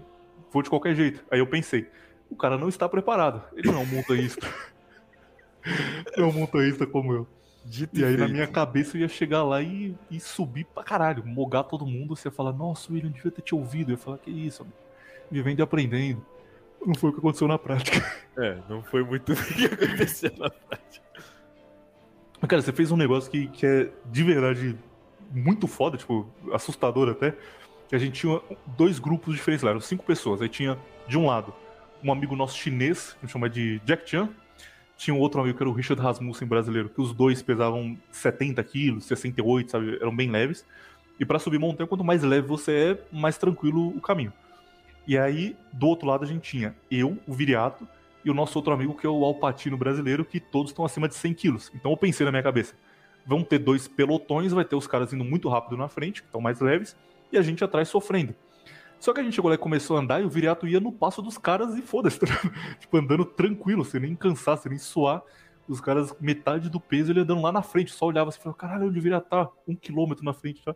Você realmente foi surpreendente, cara. Você tá com uma preparação que eu não imaginava que era possível, tá? Tipo, não pensei que alguém com seu tamanho é, conseguiria andar tão rápido assim. Então, você me zoa que, que eu sou da roça, que eu sou caipira. Aí quando você mora em serra, na roça, é isso que você faz o dia inteiro, você sobe morro. Tô acostumado já, né? É, é, pão com ovo pra mim, então não era nada novo. Tanto que, tipo, eu achei bem tranquilo, tipo, a subida. Eu achei a descida mais difícil que a, que a subida, pra verdade. Mas a subida lá foi tranquila, tipo. Tranquilo Aliás, pra você, amigo. É, então, pra mim foi tranquilo. Eu tive experiência de quase morte três vezes. Pior que a minha preparação, tipo, é uma burrice absurda falar agora, cara, mas na época eu não me liguei nisso. Quando você vai fazer a montanha que a gente andou, por exemplo, são 5, 6 horas de caminhada para subir. O ideal é você andar o maior o máximo de tempo possível, mesmo que numa velocidade menor. Então, se você andar 8 horas direto, mas for devagarinho, você vai chegar do mesmo jeito. Ao invés de eu fazer isso, eu fiz uma preparação de fazer, tipo, 40 minutos por dia, no máximo. Então, fazer, tipo, a esteira mais inclinada possível, velocidade alta, quase correndo, 40 minutos por dia. E tava, porra, tô tranquilo, se tô fazendo 40 minutos assim, eu vou fazer 5 horas e meia numa velocidade menor. Aí a gente. Não, mas ó, eu já, já, já, já notei uma falha. Porque, tipo, meia hora a gente subindo, você já tava morrendo. Só que a primeira meia hora eu fui bem. A primeira meia hora eu fui acompanhando vocês, tipo, a gente não tinha aquela separação. Os primeiros 30 minutos eu gastei tudo que tinha de energia, mas eu consegui ir, acelerar e tal. Só que aí, tipo, a gente chegou num ponto, ponto de virada, que foi quando o meu cérebro falou, fudeu. Foi quando eu sentei, tipo, eu falei, cara, eu tenho 1% de energia sobrando, tô muito cansado, muito cansado. E eu falei pro amigo meu, e aí, quanto a gente fez? Já foi 40%? Aí ele falou, amigo, talvez 3% da montanha.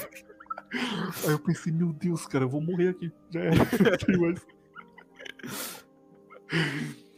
Caralho, foi muito. Pra... Uma coisa, pra chegar lá, a gente saiu de São Paulo e, tipo, foi à noite conversando e, e bebendo monster um atrás do outro pra não dormir no carro.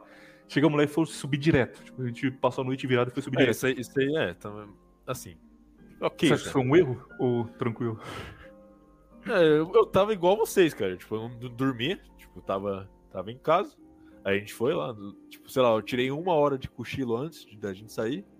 E foi isso. Aí chegamos lá, a gente, tipo, chegou lá, tipo, umas 5 da manhã. Aí eu tomei lá, tomei uma lata de Monster, pré-treino e uma pílula de cafeína. Então, tipo, dormindo, hum, pra mim, sono não foi problema. Então, Esse nosso amigo que, que é o Alpatino brasileiro. É, então, e, Ele- e outra coisa. O, o Al Pacino, que você deveria, tipo, o Al Pacino e o Richard Rasmussen, você devia dar salvaram vida. uma, uma cesta de, sei lá, de chocolate, um presente pra eles, assim, um pix, pelo menos. E se não fosse os dois, você tinha ficado lá. Não, tenho certeza. Que a, a única coisa que, que eu fiz foi filmar você morrendo e te zoar. Zoar demais. Antes de subir, esse cara começou a tirar umas coisas pra ajudar. Ele falou, tipo, ah, eu trouxe umas coisas pra ajudar a subir. Ele falou, ah, o cara vai trazer um, um monster. Ele ficava, tipo, ah, esse chocolate aqui a Alemanha usava na Segunda Guerra Mundial. Tipo, entregava um pedacinho. Eu fui mandando coisa, ah, tem esse pré-treino que eu importei da Hungria. A gente só ia mandando, caralho, bora. Isso ainda deu uma ajudada ainda, cara. Senão, se fosse só na água e, e energético, eu tinha sofrido mais ainda. Enfim, começamos a subida. Aí, uma coisa importante da subida também. O- inclusive, o, o Gordão do Bolsonaro participou aqui. O cara, teoricamente, foi do exército, mas eu acho que ele fez um exército EAD. É a única explicação, porque o cara ficou zoando o leite condensado, amigo. É, Não, quando a o gente- descansado tem que zoar, cara. Tem que zoar. durante a semana, calma, vou dar uma explicação. Durante a semana, a gente foi combinando o que levar. Então, tipo, o cara falava, ah, vou levar arroz. O outro, ah, não, não leva arroz não, vou levar macarrão, mais fácil de fazer. Ah, vou levar linguiça. E, tipo, a gente tinha um grupo e cada um foi falando o que levava. O nosso amigo Jack Chan levou é, café, por exemplo. Não faria sentido todo mundo levar macarrão e linguiça pra comer lá em cima. A gente ia ter 5 quilos de macarrão e ia, todo mundo ia passar mal. Então, tipo, a gente foi separando o que cada um ia levar. Aí um ia levar almoço, outro ia levar janta, outro ia levar café da manhã. E aí eu pensei, o que eu vou levar? Vou levar os kits de primeiros socorros. então eu levei amendoim, porque se alguém tiver desidratado, algum, se o viriato tiver desidratado no caminho, ele come. É, se o o viriato acabou viriato, né? É, não, o, o bom é que você levou e você usou tudo já. Exatamente. Então, amendoim era uma forma de livrar da desidratação. Aí eu pensei, à noite a gente vai estar numa temperatura muito baixa, todo mundo com frio. Tem que ter alguma coisa rápida, tipo, você prepara, come na hora e esquenta um pouco pra você conseguir dormir. E aí eu levei cup noodles, eu levei cinco cup noodles, porque eram cinco pessoas, pô. Eu não ia comer cinco cup noodles sozinho. Fica lançando depois do outro. E as duas caixas de leite condensado também, né? Você, você O leite condensado pessoas. porque é uma fonte de carboidrato foda. Ah. Inclusive, isso que você tá falando é uma fake news da esquerda. Ah. Quando teve aquele negócio lá, ah, o, o exército do Bolsonaro comprou leite condensado. Tem leite condensado porque qualquer exército do planeta, se você tá no meio da- do matagal sem energia, você precisa ter um boost de energia pra sair dali, manda um leite condensado, carboidrato mil, e aí você Olha, termina a eu não, jornada. eu, não sei, eu não sei você, mas o exército não tende a recrutar diabéticos, né? Eu não tava pensando só em mim, amigo, eu tava pensando nos meus amigos Ah. que poderiam precisar. Então minha, Se minha mochila era isso. Se eu, se eu bebesse leite condensado ali, eu ia descer aquilo lá cagando. Descer com as calças riadas. Minha mochila era amendoim, pra ajudar na desidratação, cup noodles pra dormir tranquilo na disciplina e leite condensado pra salvar o viriato. Pô, tudo faz sentido. Só Na sua cabeça, muita coisa faz sentido. Cara, na subida, agora. Fora isso, tudo que você falou lá era verdade, cara. A gente foi subindo e eu tava muito cansado, tipo, num nível que eu percebi que não era normal. E o foda é que, tipo, esses primeiros 30 minutos que eu fiz rapidão, o nosso amigo Alpatino, que, que já tem um pouco mais de experiência de vida, ele ficava atrás falando, cara, vai devagar, vai devagar, a montanha é grande. Eu ficava, não, não, tô tranquilo, tô tranquilo. A gente parava, tipo, eu, eu derretendo de suor, ele falava, e aí, cara, quer descansar um pouco? Eu, não, não, que isso, bora, bora, tô pronto. eu tava com um monte de roupa, comecei a tirar, tirava, tirava o, o casaco, tirava a touca. Não, vamos subir, vamos subir. E aí chegou um ponto, cara, que eu tava muito cansado. E eu vi que os caras estavam de boa, tipo, tirando foto. Nossa, que maneiro. Exatamente.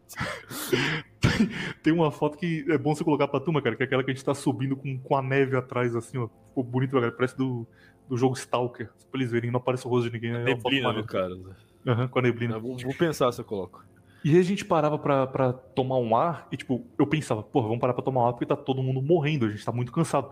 Aí eu deitava, ficava, tipo, olhando para cima, assim, me concentrando para conseguir respirar, porque eu não tinha força para nada.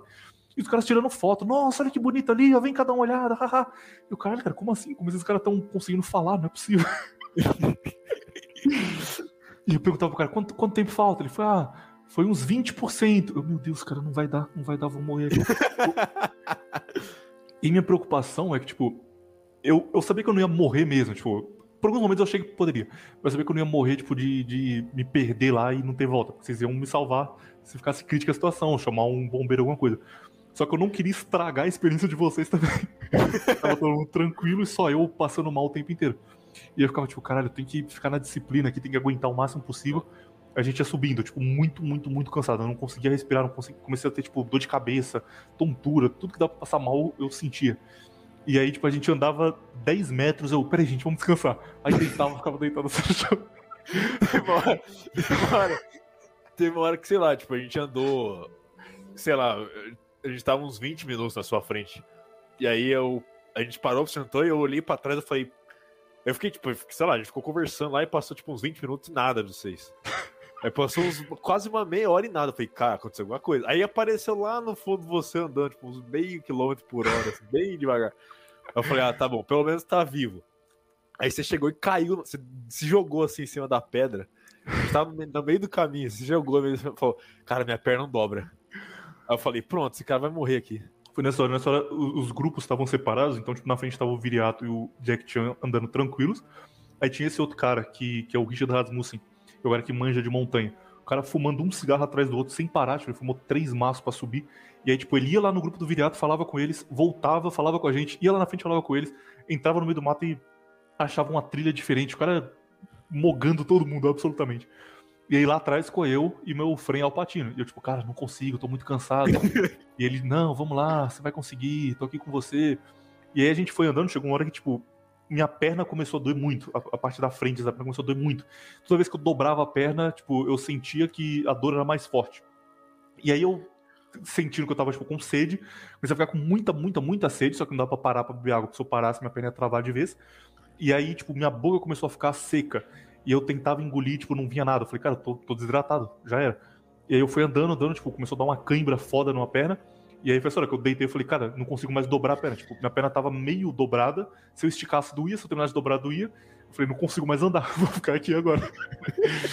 e aí eu pensei, não, beleza, vamos, vamos dar um tempo aí. Aí eu fui pegando água de todo mundo bebendo água. E o cara, não, tenta comer amendoim, porque amendoim tem, tem sais minerais vai te ajudar. Aí fui mandando amendoim, tipo, tentando ter um pouco de água no corpo só. E o Virato gravando vídeo, zoando. Ei, seu otário! não, não assim não, a primeira vez, na primeira vez, quando a gente tava. Logo no começo, foi, foi a primeira vez que você caiu no chão e falou, tá, eu tô morto. Essa, é a, essa parte eu zoei. Mas depois eu, eu parei de zoar, porque tipo. Na eu segunda que as minhas duas pernas não mexiam mais, eu falei, caralho, agora é sério. Agora fudeu. Nessa. A gente. Isso aí foi, tipo, a gente parou a primeira vez. Aí eles saíram andando um pouco na frente. Aí eu fiquei com, com o Alpatino. Ele, tipo, não, vamos, vamos de boa, vamos tranquilo. A gente foi. E o pior, cara, é que eu tava com um walking stick, que é tipo uma bengalinha que você usa pra fazer muito esforço. eu tava muito senhor de idade, tipo, andando com uma bengala assim, ó, e me arrastando a meio quilômetro por hora. E aí fui andando, andando. Aí a gente chegou numa parte que era pedra, tipo, subiu uma escada de pedra, pedra atrás de pedra. E aí, tipo, subiu um pouquinho, começou a doer minha perna de novo. Eu, caralho, tô com cãibra outra vez. Subiu mais um pouco, aí eu comecei a ter cãibra na outra perna. Aí eu deitei e falei, tipo, não dá, não, não vou conseguir chegar lá em cima, acabou. E aí o Viriato a tava mais pra cima, aí tipo, eles desceram, ficaram onde a gente tava. E aí começou, tipo, como a gente vai fazer pra esse cara chegar lá em cima? pra gente não largar ele na metade. Aí o, o Richard Rasmussen salvou muito, tipo, ele pegou minha mochila, tirou tudo que tinha de pesado e colocou na dele. Tirou comida, tirou umas coisas que pesava, ficou só com roupa, então, tipo, eu conseguia levar, sei lá, a mochila caiu de 30 quilos pra 18, consegui levar de boa. E o outro cara, tipo, começou a fazer, ensinar a fazer massagem para tirar cãibra. Tipo, estica a perna e faz esse movimento. Fazendo foi melhorando a cãibra. E aí eu consegui, tipo, andar pelo menos. Continuava esgotado, tipo, muito, muito, muito cansado. Mas eu conseguia levantar a bolsa, que eu não tava conseguindo nem tirar ela do chão. E, e conseguia andar, tipo, muito com calma. E aí continuou a jornada. Nessa hora a gente tava, tipo, 50% do caminho. Já tava nesse estado. Aí chegamos numa parte, felizmente, que ela era mais reta, então, tipo, não tinha escalada, era só ir andando reto. Aí melhorou muito, tipo, parou de doer, foi tranquilo. Aí já comecei a crescer, não, agora eu tô pronto, não, agora vai. Chegamos na escalada, dor de novo. E aí vem o ponto do, do Alpatino que eu falei, tipo, a gente chegou no ponto final, que você tinha que passar por uma, por uma floresta mais fechada, assim, para chegar no, no pico. E aí eu, tipo, deitei e falei, cara, tudo bem se eu dormir uma hora aqui? Falei, não, cara, se dormir uma hora é pior, você vai acordar mais, mais quebrado. Eu, Pô, mas eu não tenho força, tô tentando, mas eu não tenho força. Aí, tipo, eu tentava levantar e eu não conseguia, tipo, não tinha força pra, pra tirar a mochila do chão. Então, essa parte aí já tá. eu, Tipo, eu já. Eu, eu, Eu tava lá em cima. Chinês já tava no pico já há uns tempos. Eu já tava no pico. Eu, tipo, eu tava. Então, eu tava assistindo isso de longe, tá? Você tava, sei lá, acho que uns dois quilômetros pra trás. Eu tava vendo você e ele parado. Eu falei, tá, será que eles estão bem? Eu, eu ficava pensando, será que eu volto? Será que eu não volto? Aí eu. Fiquei lá assistindo vocês. Aí ele começou a me motivar, tipo, não, cara, vamos lá, falta só, falta só um quilômetro, você vai conseguir, vamos lá, cara, vai dar certo. E eu, tipo, não, não dá, não dá. Aí, tipo, eu vi que ele tinha uma carta na manga, ele simplesmente pôs a mão assim na, na bolsa, tirou um chá de coca que ele tinha trazido do Peru. Falou assim, ó, põe isso aqui na boca, você vai babar um pouco, mas é normal. Eu falei, cara, tem certeza? Não, pode colocar. Aí eu coloquei na boca, eu senti a boca borbulhando foda. E deu efeito na hora, tipo, eu fiquei com uma energia grande, meu coração tava muito agitado, tipo, A quando você carreira. tá cansado, seu... você meu coração tava agitado, tipo, e por o coração tá rápido, eu não conseguia respirar, porque ficava... Aí eu coloquei, tipo, comecei a acalmar, o coração batendo calmo, meu cérebro clareou, tipo, acabou a dor, acabou tudo. Ele falou, bora lá, agora dá pra ir. Aí eu só deixei o, chazinho assim no canto da boca, fui andando tranquilo, cara. Aí o final foi nota 10, tipo, o final eu consegui de boa. Aí quando a gente tava, tipo, chegando lá, o Richard tava voltando já. E aí, tipo, ele falou assim: Eu vim aqui buscar vocês, levar sua bolsa. Aí eu, o que que é isso, cara? Eu não preciso de ninguém pra levar minha bolsa, não. Aí, Eu vou sozinho, você me respeita. Aí com a cordinha de chá caindo da, saindo da boca. assim. Eu lembro que a hora que eu cheguei, eu tava com a cordinha saindo da boca, que o chá de coca tava amarrado. Aí o Virato falou: E aí, tá tudo bem? Eu, cara, eu tô com uma corda saindo pela minha bochecha. E quando chegamos lá em cima, depois de tipo seis horas de caminhada, só tirei a bolsa, coloquei no chão e deitei pra dormir no mesmo segundo. Foi, foi longa a jornada, hein, cara. Tá maluco. Não, foi legal. Você não foi- sentiu nada de cansaço? Foi de boa até lá em cima? Ah, eu. Na descida eu cansei mais, dei uma suada na descida, mas. Na Pô, subida eu- não, foi tranquilo. Tá maluco, eu ficava o tempo todo pensando, por que eu não tô em casa, cara? Pode que era tipo sete da manhã, eu podia tô, Não. E, eu- e- toda vez que eu gravei vídeo eu perguntei, de quem que foi a ideia, William? de quem que foi a ideia? Tem um dos vídeos, eu nem lembro dele na hora, cara. Porque, tipo, eu tava tão zoado que eu não lembro da subida, tipo, de ver vista bonita e tal. Essas fotos que vocês mandaram depois, com, com nuvem passando perto da gente, eu não lembro, porque eu tava quebrado, eu tava preocupado em conseguir respirar só. E aí tem um dos vídeos que, tipo, você vai me zoar e eu, eu faço um joinha assim. Eu falo, não, tô de boa. Só que eu não consigo falar, então eu fico com um joinha parado no ar, assim, Deitado. Deitado fazendo um joinha, aí eu, tô tranquilo. O gordão até fez, um, fez uma figurinha sua, assim, morta no chão do joinha. Caralho, cara, nossa. Depois quando você é- chega lá em cima é muito bom. Tipo, quando você descansa, fica, fica tranquilo, é, é legal. Monta a barraca, faz uma fogueira, mas até chegar foi sofrido, meu amigo. Então, no final das contas, eu acho que eu, eu tenho uma profunda admiração por você. Porque pra nós ali, o resto, né? Não foi, a gente não teve que superar nenhum, nem, tipo, a si mesmo. Tipo, não teve uma, uma luta é, transcendente contra a pró- Só própria caminharam, cabeça. É, a gente só caminhou. não, eu tô falando sério. Tipo, se você, você parar pra pensar, tipo, vo- você passou num, por um, praticamente um ritual de, de iniciação ali do, do herói. Tipo, tendo que enfrentar a morte ali. Várias vezes. tem um ponto que, que é meio. que a turma comenta quando faz alta montanha, que, que você entra num estado de flow, que é quando você tá num, tipo, na metade e aí você tá muito cansado, só que o tempo que leva para você descer é igual ao tempo que leva para você chegar lá em cima. Você fala, tipo, ah, vou terminar de chegar lá em cima. Só quanto mais você vai subindo, mais difícil fica de você precisar de ajuda. Tipo, quando você sente isso tranquilo, igual você, você tava caminhando, mas para mim era realmente, ficava, cara, se eu precisar de ajuda aqui agora, pode demorar tipo 12 horas a mais para chegar o, o águia dos bombeiros. Essa parte foi sofrida.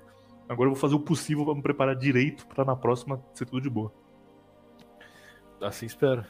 Tem outra coisa para comentar também, cara, que é a noite o frio absurdo. Nossa, depois você chega lá, porra, eu senti.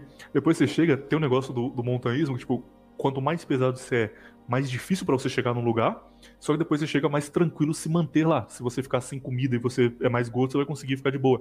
É, se você tá muito frio, você pesa 130 quilos, você vai ficar mais tranquilo que alguém que pesa 70. Aí a gente chegou lá em cima, e esse nosso amigo chinês, ele é tipo o mais leve da turma. Foi de boa. Chegou a hora de dormir, o cara com muito frio. Tipo, nossa, eu tô com frio, galera. Aí a gente tipo, arrumou uma blusa pra ele. É, eu assustei, eu achei que eu, ia ter que dar minha blusa pra ele. A gente dava ele, ele tava se revirando de um jeito. Ele deitou pra dormir na barraca, tipo, a barraca cabiam quatro pessoas. Aí no meio ficou eu e o Viriato, que eram os mais os maiores, então não ia passar tanto frio assim. Aí em cada lado, que era mais coberto, ficou o nosso amigo Alpatino e o nosso amigo chinês Jack Chan brasileiro. E aí ele deitou e, tipo, tremendo. Você, você ouviu o dente dele batendo de tanto frio que tava. Aí outro cara pegou, tipo, uma manta, que é um negócio parece um, um, um plástico de embalar peru no Natal, e falou, cara, se enrola nisso daqui que vai manter o seu corpo quente. Aí ele se enrolou, deitou, só que tipo, ele continuava tremendo embaixo do negócio, então ficava um barulho do negócio também, tipo, como se estivesse grelhando alguma coisa, sabe? E, tipo, o dente do cara batendo, ele batendo assim no chão. Eu falei, cara, esse cara vai morrer. Tá, já era, tipo, não tem fazer mais, já tá com todas as roupas possíveis. Pode dormir de conchinha com ele. Isso aí você não pensou, né? Sei, não, mas eu fiquei preocupado, cara. Tava, tava apanhando de você, não consegui pensar. Ah, é, é verdade. Eu tive que bater em você, cara. Nossa. Eu, eu, eu tava dormindo tranquilo, igual uma estátua. E o cara começa a roncar, que nem um trator do meu lado, velho. Essa parte, infelizmente, eu não lembro. O foda é que eu tava dormindo e tipo, eu acordava e eu achava que tinha alguma coisa me, me picado, porque eu acordava com uma pancada na perna, aí eu pegava o celular, apontava e falava, caralho, será que foi uma cobra? Será que foi uma aranha? Ah, no final não, voltar a dormir. Aí dormia, acordava com outra batida, eu, o que, que foi isso agora? agora o viriato me batendo eu ficar quieto. Então, você roncava e me acordava, aí eu te, eu te dava um soco pra você acordar, aí enquanto você tava acordado, desesperado, eu dormia de novo. te revezava o sono, igual é. máquina na academia. Eu vi até um negócio muito assustador, cara, que ele dorme imóvel. Tipo, todo mundo, a gente tava com, com roupa, tipo, camisa, blusa, um isolante térmico pro chão, uma manta para usar em cima. Lá em cima devia estar, tipo, sensação térmica uns 2, 3 graus. Só que você tá em cima de uma montanha com vento batendo, não tem prédio para proteger, não tem uma cama quente. Então é muito gelado, você, você realmente sente muito, muito frio. E aí a gente, tipo, deitava para dormir, todo mundo enrolado assim de conchinha com uma, um cobertor por cima. O Viriato, tipo, deitou com as duas mãos no bolso da jaqueta, olhando para cima e fechou o olho. E ficou assim tipo, não mexia um centímetro. É assim que você dorme, velho. Você vai dormir de que jeito? Você fica se mexendo, aí que seu calor vai embora. Você fica Parecia que alguém tinha te desligado, cara. Eu falei, que isso, cara? O cara tá dormindo mesmo, não é possível.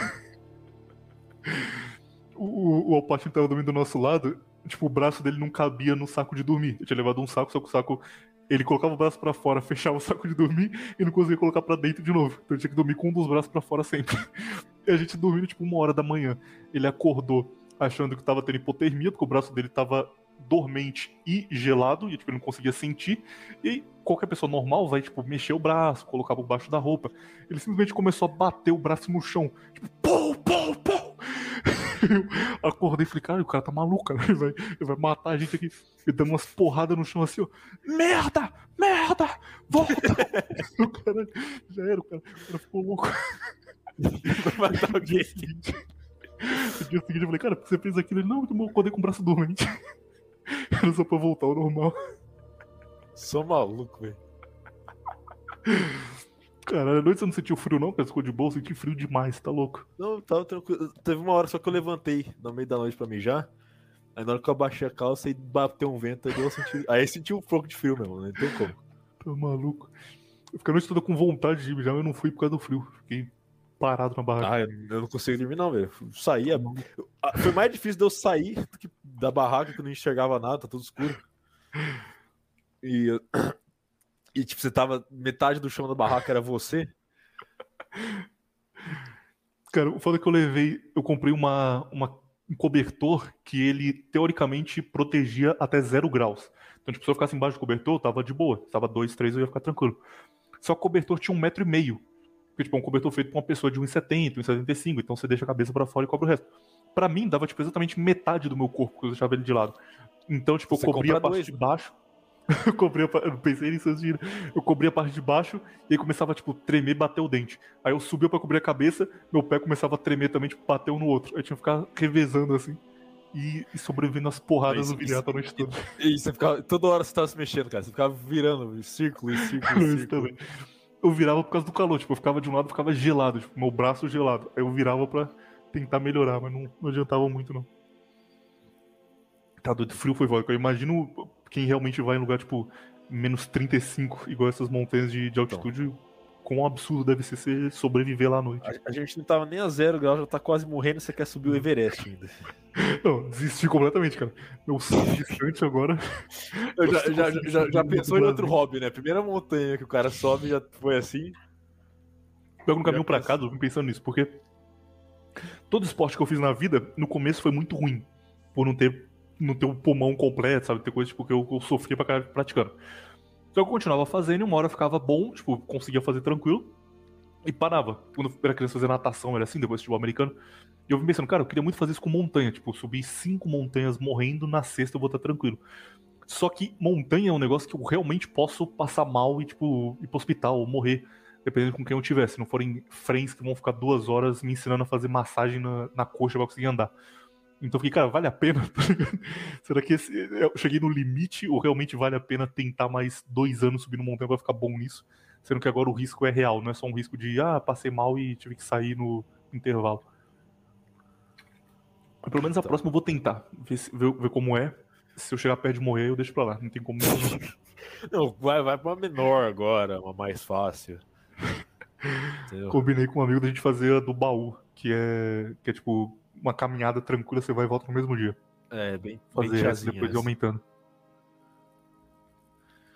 Não, vai, vai fazendo umas de véia mesmo, assim. que- que Você tava igual um senhorzinho mesmo. A gente chegou lá em cima, teve duas coisas muito boas, cara. Que chegou uma, uma garota pra acampar e o Virato virou completamente monkey state no, no segundo. A se pendurar num galho e tal. E o outro, esse aí eu achei um absurdo, porque a gente tava, tipo, o pico da montanha, ele é grande, tem, sei lá, um quilômetro. Bem assim, grande. grande demais. E aí chegou essa garota foi acampar do outro lado, porque, tipo, se você chega lá, tem pessoas acampando em um canto, você vai pro outro pra não atrapalhar. É, é o ideal. E aí a gente tava no, no nosso canto, chegaram uns caras claramente puxadores de fumo, juventude reggae do Brasil, ouvindo rapa no, no fone Bluetooth. E aí eles chegaram e colocaram a barraca do lado da nossa. Falei, caralho, que cara inconveniente. Tipo, tinha 800 opções de lugar pra colocar a barraca, depois do lado da nossa, e ficou lá É, cara, a gente, já, ti- a gente já tinha acendido fogueira, já tava cinco malucos ali armados. Já tinha buscado, buscado lenha, feito todo o trabalho já. Os caras ficaram do lado a noite toda ouvindo o rapa no celular deles. Pelo menos não a, falaram e e a gente trabalho. conversando barbaridade. Os caras devem ter saído dali. Barbaridade nível, tipo, onde existiam as sereias no passado. e como a gente pode encontrar elas. Você vai cara, vai, vai ver, na perspectiva deles, é a gente que tava usando droga. Tipo, Nossa, tinha uns caras malucos lá. No que eles falaram?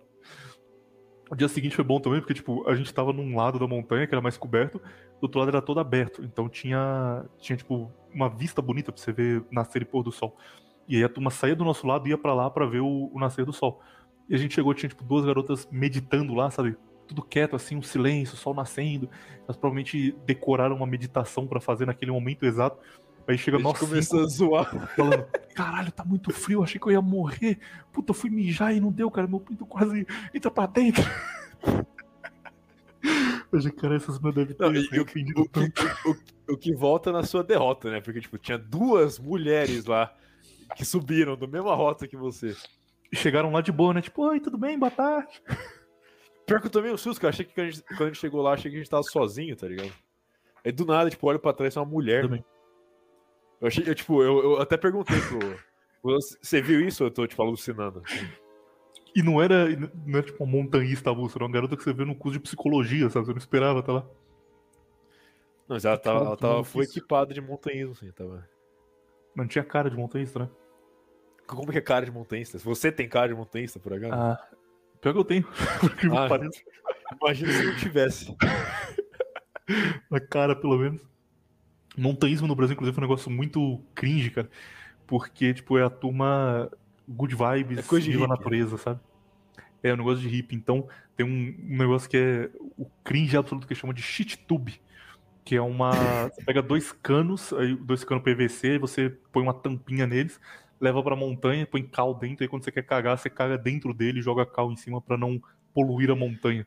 Porque é tipo literalmente uma montanha, tem, tem mato infinito pra você adubar. Uma turma muito chata que, que faz isso. É. E a descida foi, tran... algum ponto a maneiro da descida foi tranquila pra você? Foi, cara. A gente fez uma decisão muito sem sentido, que eu não entendi até o final logisticamente. Porque, tipo, pra subir, todo mundo tava com mochila pesada. Tinha uma barraca que o virado tava levando, que devia ter, sei lá, 20 e poucos quilos. E as mochilas estavam todas pesadas porque tinha comida, tinha panela, tinha um monte de coisa dentro. Lá em cima a gente comeu, então pra descer ia ser mais tranquilo.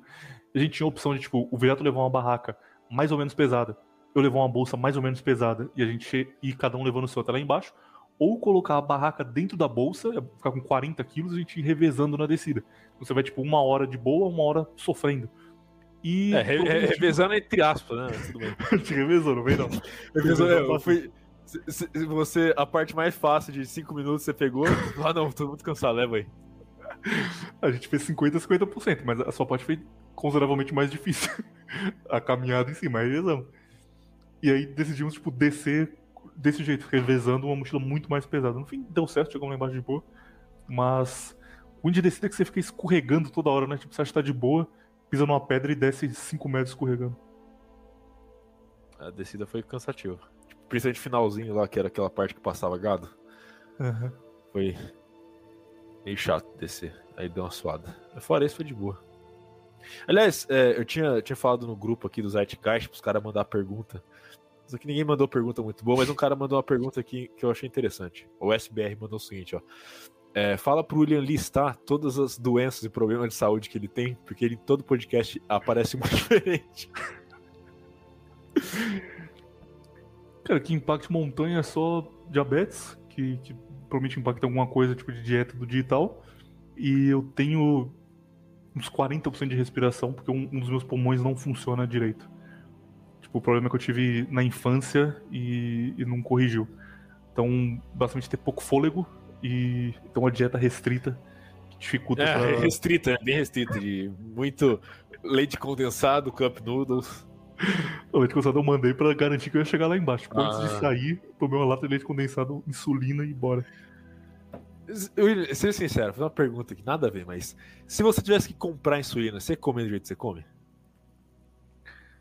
Cara, eu não, você não vai acreditar, mas eu, eu não como mal normalmente. Tipo. Ah, só quando você tá na minha frente. Não, porque quando a gente se vê, a gente vai sair pra comer, por exemplo. Eu não vou numa churrascaria e vou comer uma comida saudável. Mas em casa eu como tipo arroz, frango, comida normal, tranquila. Ah, então você não leva duas caixas de leite condensado, né? Não, tipo, eu levei nesse, nesse momento específico, mas sei lá, ficou cinco anos sem comer, sabe? Normalmente eu não, não como mal assim, não, senão eu já teria falecido já ido de base. Ah, bom. Assim É espera. só, é só uma, uma percepção pequena. Uma coisa ruim também, cara, queria que você comentasse o que você achou. Pra mim foi a pior parte. A gente passou três dias, tipo, da saída de São Paulo até a volta pra São Paulo, sem conseguir tomar banho. Eu achei insuportável isso, cara. Não, não, não. A, a- a- a parte que. Não, e outra coisa, a parte que eu mais ri, velho. Quando o, o, o Bear Grylls, nossa, falou. Nossa, não é Bear Grylls que tá chamando aí, como você tá chamando ele? De músicas em brasileiro. Então, você. Quando ele, ele falou que ia ter USB lá em cima, e você acreditou nele, velho. É porque esse cara tinha um problema que ele falava coisas de brincadeira com uma seriedade absurda. Tipo, tipo Não, mas é coisa, mas é coisa que obviamente não faz sentido, cara. Como é que vai ter USB no, no topo da montanha? Ele mandou um áudio falando: não, fica tranquilo, porque lá eles colocaram uma placa solar Então, se você levar o cabo USB, você consegue carregar. Não parece um absurdo. Me parece piada, cara. Me desculpa. Uma placa solar numa montanha não parece uma loucura. Tanto que das, das cinco pessoas que foram, três levaram o cabo USB. Então, só eu percebi que era piada. Só o Viriato percebeu que não. Chegou lá, chegou lá, ficou esperando, ô, cadê, cara? Cadê a placa solar pra gente conectar ali? Era tudo mentiraiada. Isso aí eu rachei o bico. E aí, e você achando que ia tomar banho lá? Eu comecei a zoar, banho. Porra, banho eu achei que ia dar. Tipo, ele falou que tinha uma bica, a bica realmente tinha. Só que eu pensei, bica, ah, cara, vou, uma bica é uma bica. vou pegar, comi... vou pegar, vou pegar água numa, numa garrafa da Growth de 3 litros e tomo um banho tranquilo. Só que eu não imaginava que ia dar 2 graus. Então de descer. Por basicamente, dias, você cara. queria. A verdade é, você queria acampar numa pousada. Isso você queria E fazer. um resort lá em cima. É, você queria. Academia, sauna. Um chuveirinho e um USB não é, não é nada demais, né, cara? Não custa nada pedir isso. Felizmente não tinha. A gente voltou, tipo, a gente passou no grau pra comer. Aí esse nosso amigo chinês, ele tava sem sapato já, porque o pé dele tava todo com bolha. Tipo, eu e ele não levamos meião, então a gente voltou com o pé judiado. A gente desceu no grau, tipo, todo mundo com roupa suja de terra, esse cara descalço com o pé cheio de bolha. Entramos no grau pra comprar comida parecendo uns mendigos, cara. Ficava todo mundo olhando assim, tipo, cara, o que essa turma tá fazendo aqui? Será que eles vão roubar a gente? Acho que ninguém pensou isso, não, mas tudo bem. Eu creio que sim. Aí comemos uma coxinha e, e fomos embora. Uma coisa boa na viagem de volta também, cara, que tinha um acidente, tipo, um acidente comum que você vê na cidade a qualquer momento. São dois ônibus, um bateu na traseira do outro. Só aconteceu, tipo, numa cidadezinha de interior, sabe? Muito interior de Minas. E aí a gente passou, tipo, um trânsito foda, e a cidade inteira se juntou pra ver esse acidente. então tinha uns caipira, muito caipira, sabe? Mastigando capim assim, olhando e falando, olha aí o ônibus batido. Os 500 habitantes da cidade olhando dois ônibus batidos no meio da BR.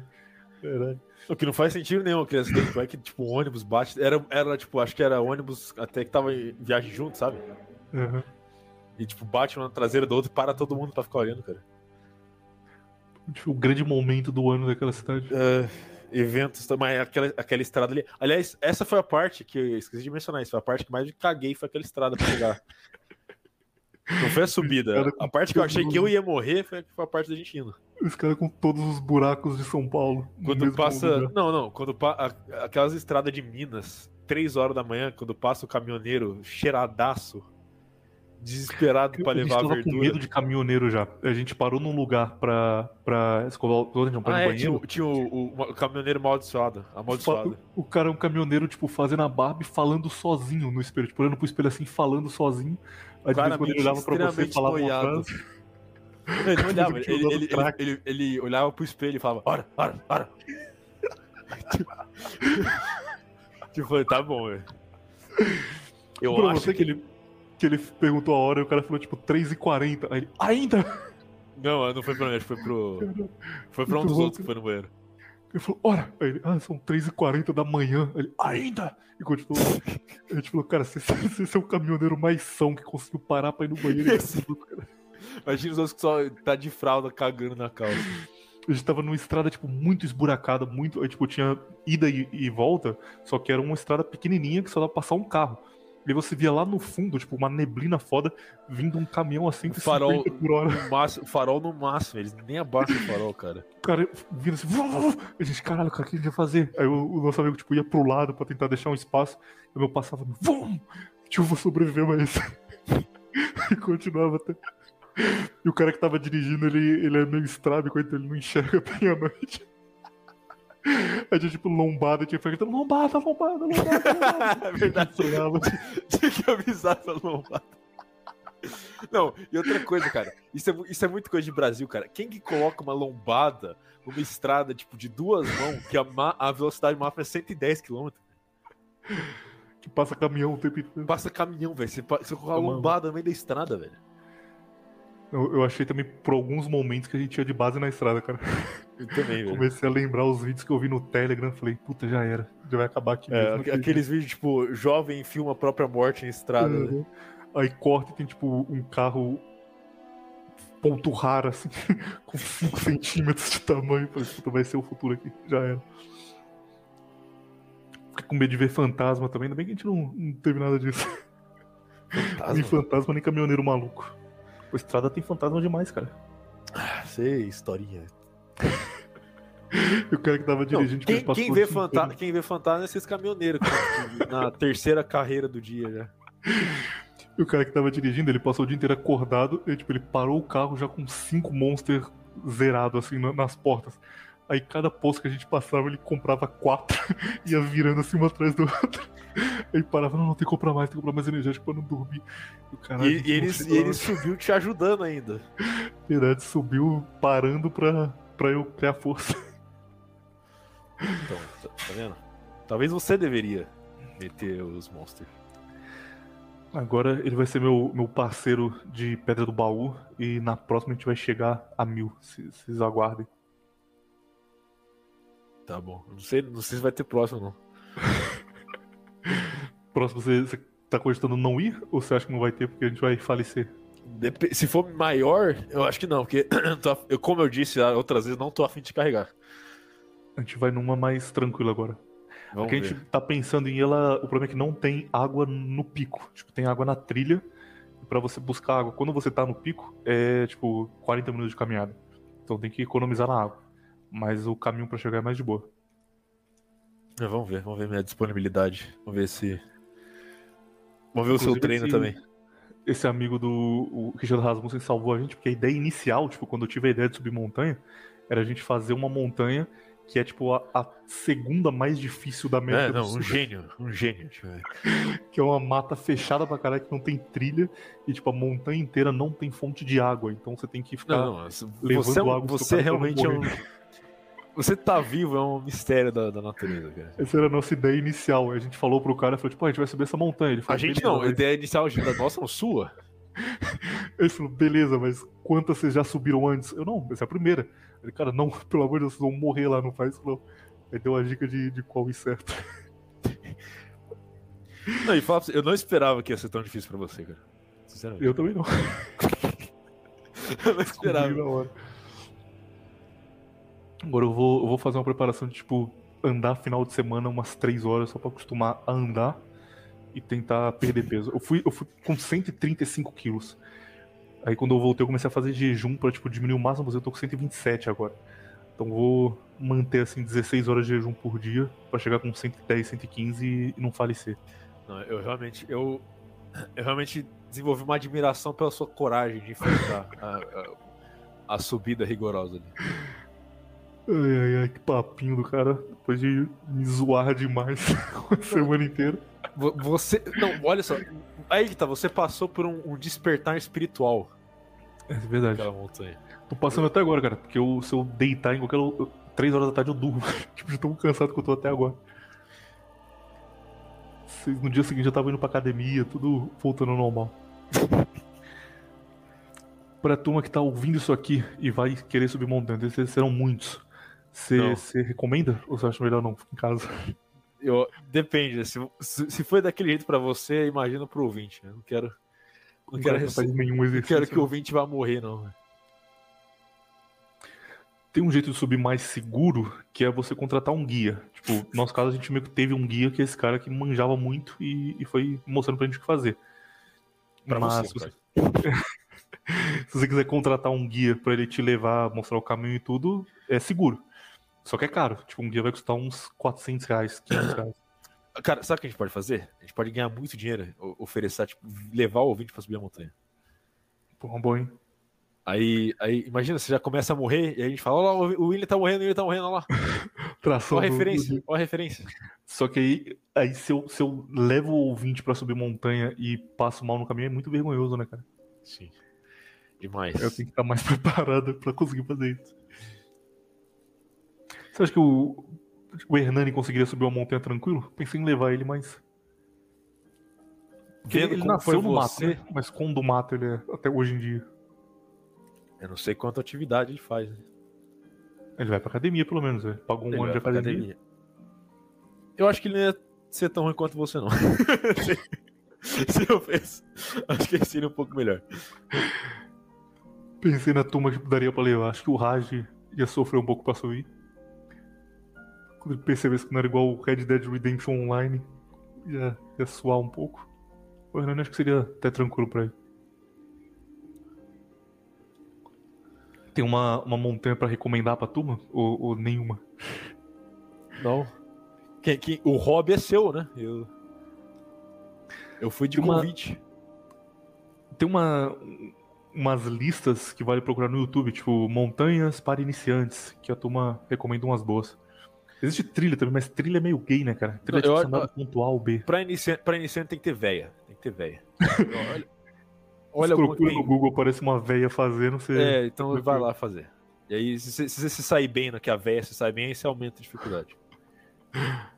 Tem três níveis disso. Tem trilha, montanha e travessia. Trilha é tipo ponto A ao ponto B. Então você pode sair de um lugar e ir pra outro sem escalar nada, só andando. Montanha você tem que necessariamente chegar no topo da montanha e depois descer. E travessia é maluquice, tipo travessia do Pantanal. Você passa 20 dias andando no Pantanal pra chegar em outro lugar. E tipo, o cara diz, já vamos sair, sei lá, travessia de Curitiba pra São Paulo. O cara vai sair da cidade de Curitiba, tem que chegar em São Paulo de algum jeito. Aí tem mil rotas diferentes, você vai improvisando na hora. Mas é um cara que tem que ser mais brabo pra conseguir fazer isso daí, não é qualquer iniciante, não. Tipo, é o nível mais alto que você consegue fazer aqui no Brasil. E montanha vai aumentando. Tem, tipo, Pico da Neblina, que é maluquice, muito difícil de fazer. E tem outros mais, mais tranquilos. Marins é um que é um pouco mais fácil, mas ainda é difícil pra caralho. Aqueles do sul de Minas, de Araguá, isso é de boa de fazer.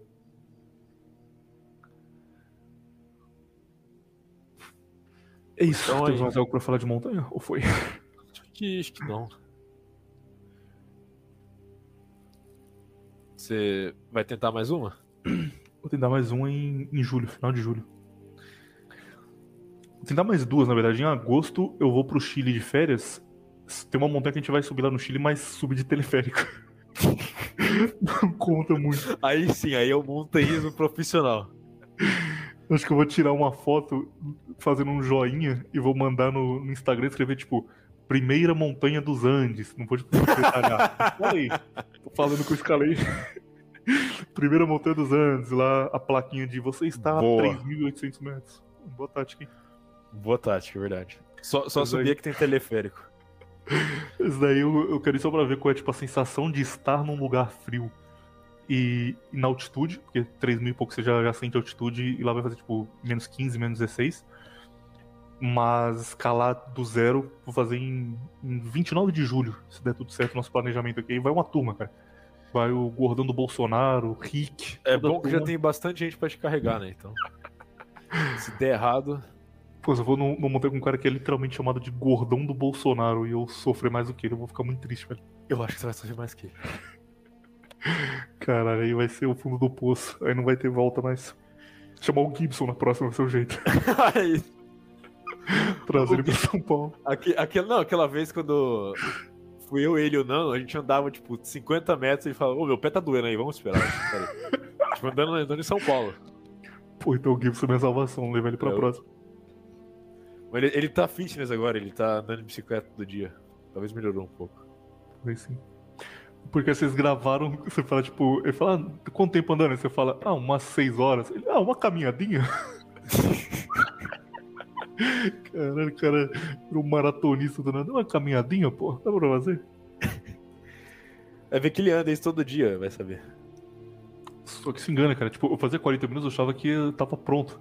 Quando você tá 40 minutos escalando pedra, tipo, levantando 30 centímetros a perna pra pisar na pedra de cima, aí é mais difícil de fazer. Você não espera que seja tanto assim. Você viu? Eu falei pra você fazer agachamento, falei pra você subir escada. Um, um último assunto pra gente encerrar, Viriato, que é um negócio que eu queria te perguntar faz tempo. Existe um, um negócio no montanhismo que o Évola escreveu sobre, que é tipo a ideia de, de escalar uma montanha como um- uma jornada espiritual, uma coisa que você É o faz que eu e acabei de falei. É uma, é desbloqueia um, a sua mente. um dos motivos que eu, te admirar foi porque pra você aquilo ali foi, tipo, um desafio de vida ou morte mesmo. Exato. Você não. Eu ia te perguntar só que você não teve isso, então, tipo, pra você, foda-se. Mas Eu queria saber se você acha que isso existe, isso faz algum sentido. Se você fizesse uma montanha, tipo, sei lá, essas aí de, de 5, 6 mil metros, você acha que você teria essa experiência? Ou ainda ser só, tipo, ah, é um- uma aventura legal e volta pra casa? Sim, eu acho que, eu acho que sim, porque a, o, a questão do, da, desse tipo de, de, é, hobby, né, tipo de caminhada, é que você tem uma constante pressão mental ali, entendeu? Tipo, não é um negócio. Não dá pra você parar. Entendeu? Dá pra você voltar. Tanto que o, o Evola fala, tipo, dos esportes que seriam é, apropriados com uma ligação tradicional. E o, os dois que ele mais cita é isso, é montanhismo e esgrima. Né? Que são, tipo, que seriam as coisas que você ainda teria um risco real de você, por exemplo, morrer, né? Tipo, você tem que enfrentar o risco de morte. Que isso seria um esporte, vamos dizer assim, tradicional, onde você tem um risco real de morrer. Que coisas modernas, não você, você tira esse risco e não tem valor. É... você não tem um valor espiritual quando você tão, não tem ligação com o espírito. Para você ter uma ligação com o espírito, você tem que ter uma ligação com a morte, entendeu? Tipo, e a montanha é isso, é você superar tipo, a barreira da sua mente dizendo para você para de fazer isso que você vai morrer. Entendeu? É, tipo, é, é, é, semelhante a uma batalha mesmo, uma batalha, por exemplo, no exército. É, uma batalha corpo a corpo, no caso. Tipo, você, tipo pra que, que você tá fazendo isso? Você vai morrer. Tipo, sai do, sai do risco, vai pra área segura, entendeu? Você tem que superar o seu espírito e é, se domar, entendeu? Tipo, pra mim ali eu tava andando, entendeu? Então não teve isso. Agora pra você eu não acredito ter isso. Eu acho que você só sentiria isso em alta montanha. Tipo, Andes, Himalaia, montanha grande, num clima que você não tá acostumado, sabe? Porque serra, você, beleza, tipo, mesmo que fosse uma serra grande, você tá, você tá de boa, tipo, é seu ambiente já. Estivesse num lugar muito gelado, que você não tem água, você derreter gelo aí, acho que você teria essa sensação que eu tive lá, subindo a montanha. Provavelmente. Dá pra fazer, tem uma pertinho aqui, cara, que é o Aconcagua, fica na Argentina. Tipo, não é tão caro ah, não, fazer, não. Dá pra... Não sei se eu quero, não. O Concagua tem umas motos muito assustadoras, cara. É foda ir lá, sei lá. Tipo, não. Todo não morre tanto de frio, mas tem muito acidente. Tem um caso famoso que a mulher tava subindo, soltou uma rocha, foi descendo, gerou uma mini avalanche, passou na perna dela e decepou a perna dela, tipo, ela morreu de hemorragia no caminho. Tá maluco. Ela não viu, não, era só pular. Super Mario.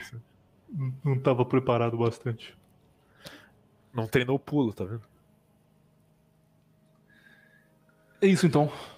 Ah, pode pedir pra você falar um, uma última coisa? É a oitava Fala. última coisa, mas que eu acho interessante também. Explicação do vídeo do Yeti, que, que é o dos vídeos mais famosos. Tipo, o vídeo do Yeti é a foto. no caso, né? O pé grande. O Sasquatch. A, a foto... O Yeti é, é, de lugar seco, né? Das Não, o Yeti é da, do Himalaia, pô. É...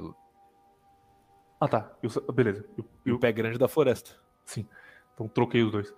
É, tipo, isso daí, o negócio lá do, do monstro do Lago Ness são as, as coisas clássicas de monstros fotografados ou filmados. E, e tem um, um, negócio que esse daí aparentemente é o mais real possível que eu não sabia. Você contar pra tomar só pra eles ficarem malucos pesquisando. então, eu tava falando, é, que eu tava conversando com vocês lá da questão do, daquele filme do, do Pé Grande, dos anos 50, né? Que é. Andando um de ladinho, assim, ó. Isso, que ele tá andando de lado lá na floresta. E tem até o nome da filmagem, que esse nome agora, enfim.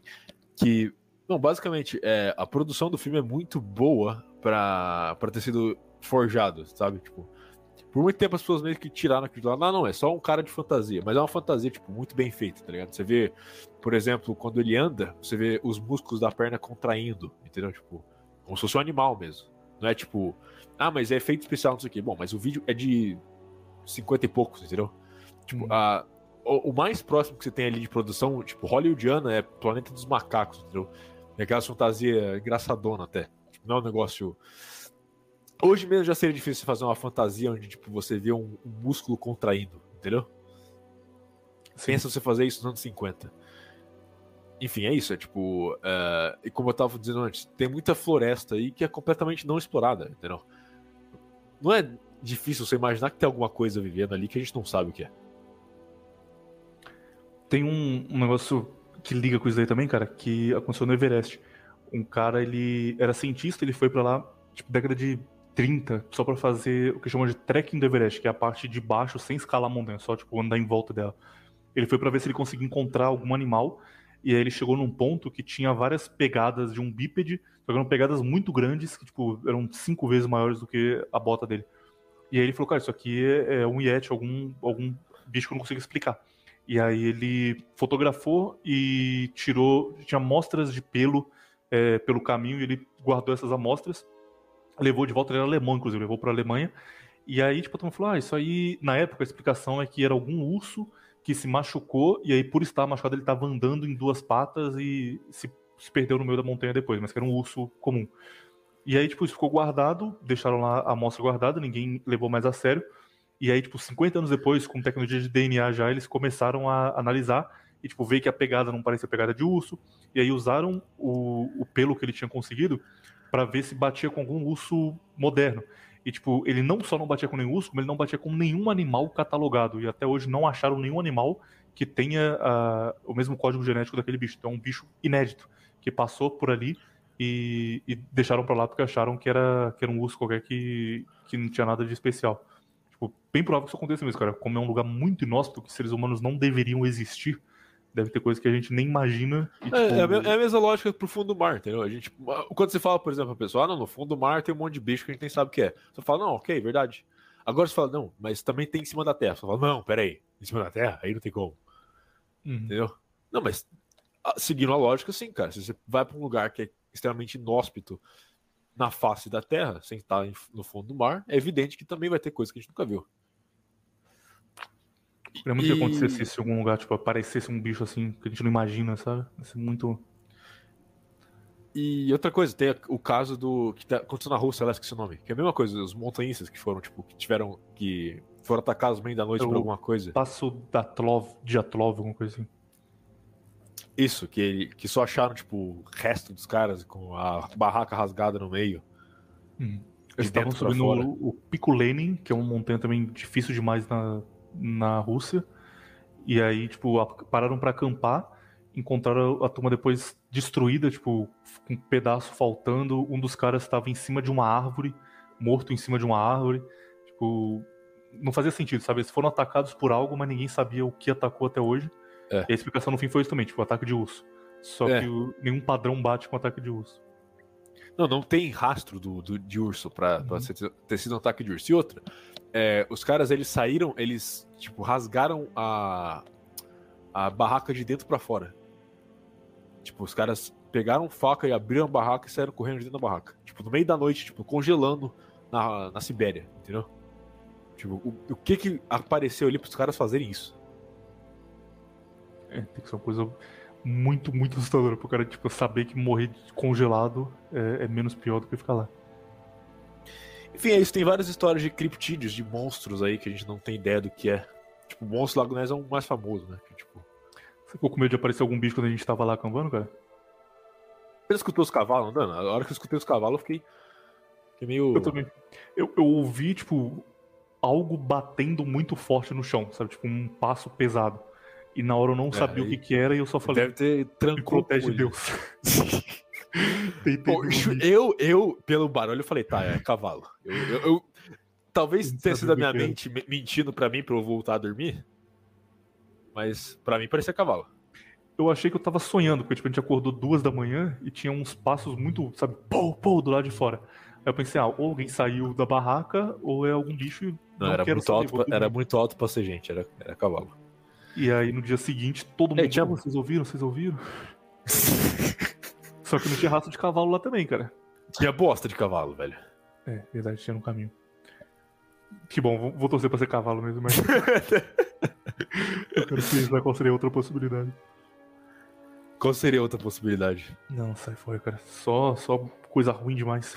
Lobisomem, já pensou? Ficou que viria tão literal lobisomem brasileiro. Aí ia render é porque eu. Porque seria, seria engraçado. Mas não, mas não era lua cheia aquele dia, então. É verdade. Inclusive, isso era um negócio estranho também, cara, porque você saía da barraca e, tipo, tinha uma lua minguante, mas muito fraquinha. Então você via, tipo, aonde a fogueira iluminava, você ainda via alguma coisa, só que um metro depois dela era tudo preto, tipo, um breu absurdo. Sensação que você não tem na cidade, não dá pra você estar num lugar que é 100% escuro na cidade, muito difícil. Isso é muito bom, tinha... cara. Esse dia eu dormindo igual um bebê, né? Cara, você, você podia mudar pra montanha, cara. Você tá pronto pra isso. Tipo, Verdade, é boa ideia. Está preparado. Vou gravar podcast em cima da montanha. Era a nossa ideia, inclusive, mas desistimos porque não. Não, porque não, não tinha bateria. Né? Condição. É verdade, não tinha bateria também. E você também não conseguia falar duas palavras, então. é. Professor Monteiro, a gente faz a, a parte 2, contando a minha história de superação e como eu subi marchando Subiu pulando, virando estrelinha. bravamente. Isso. isso. Então, Adeus. agora eu vou colocar o vídeo de você quase morrendo aqui. Brincadeira, eu não vou fazer isso, não, relaxa. Fica na imaginação da turma. Tchau, tchau.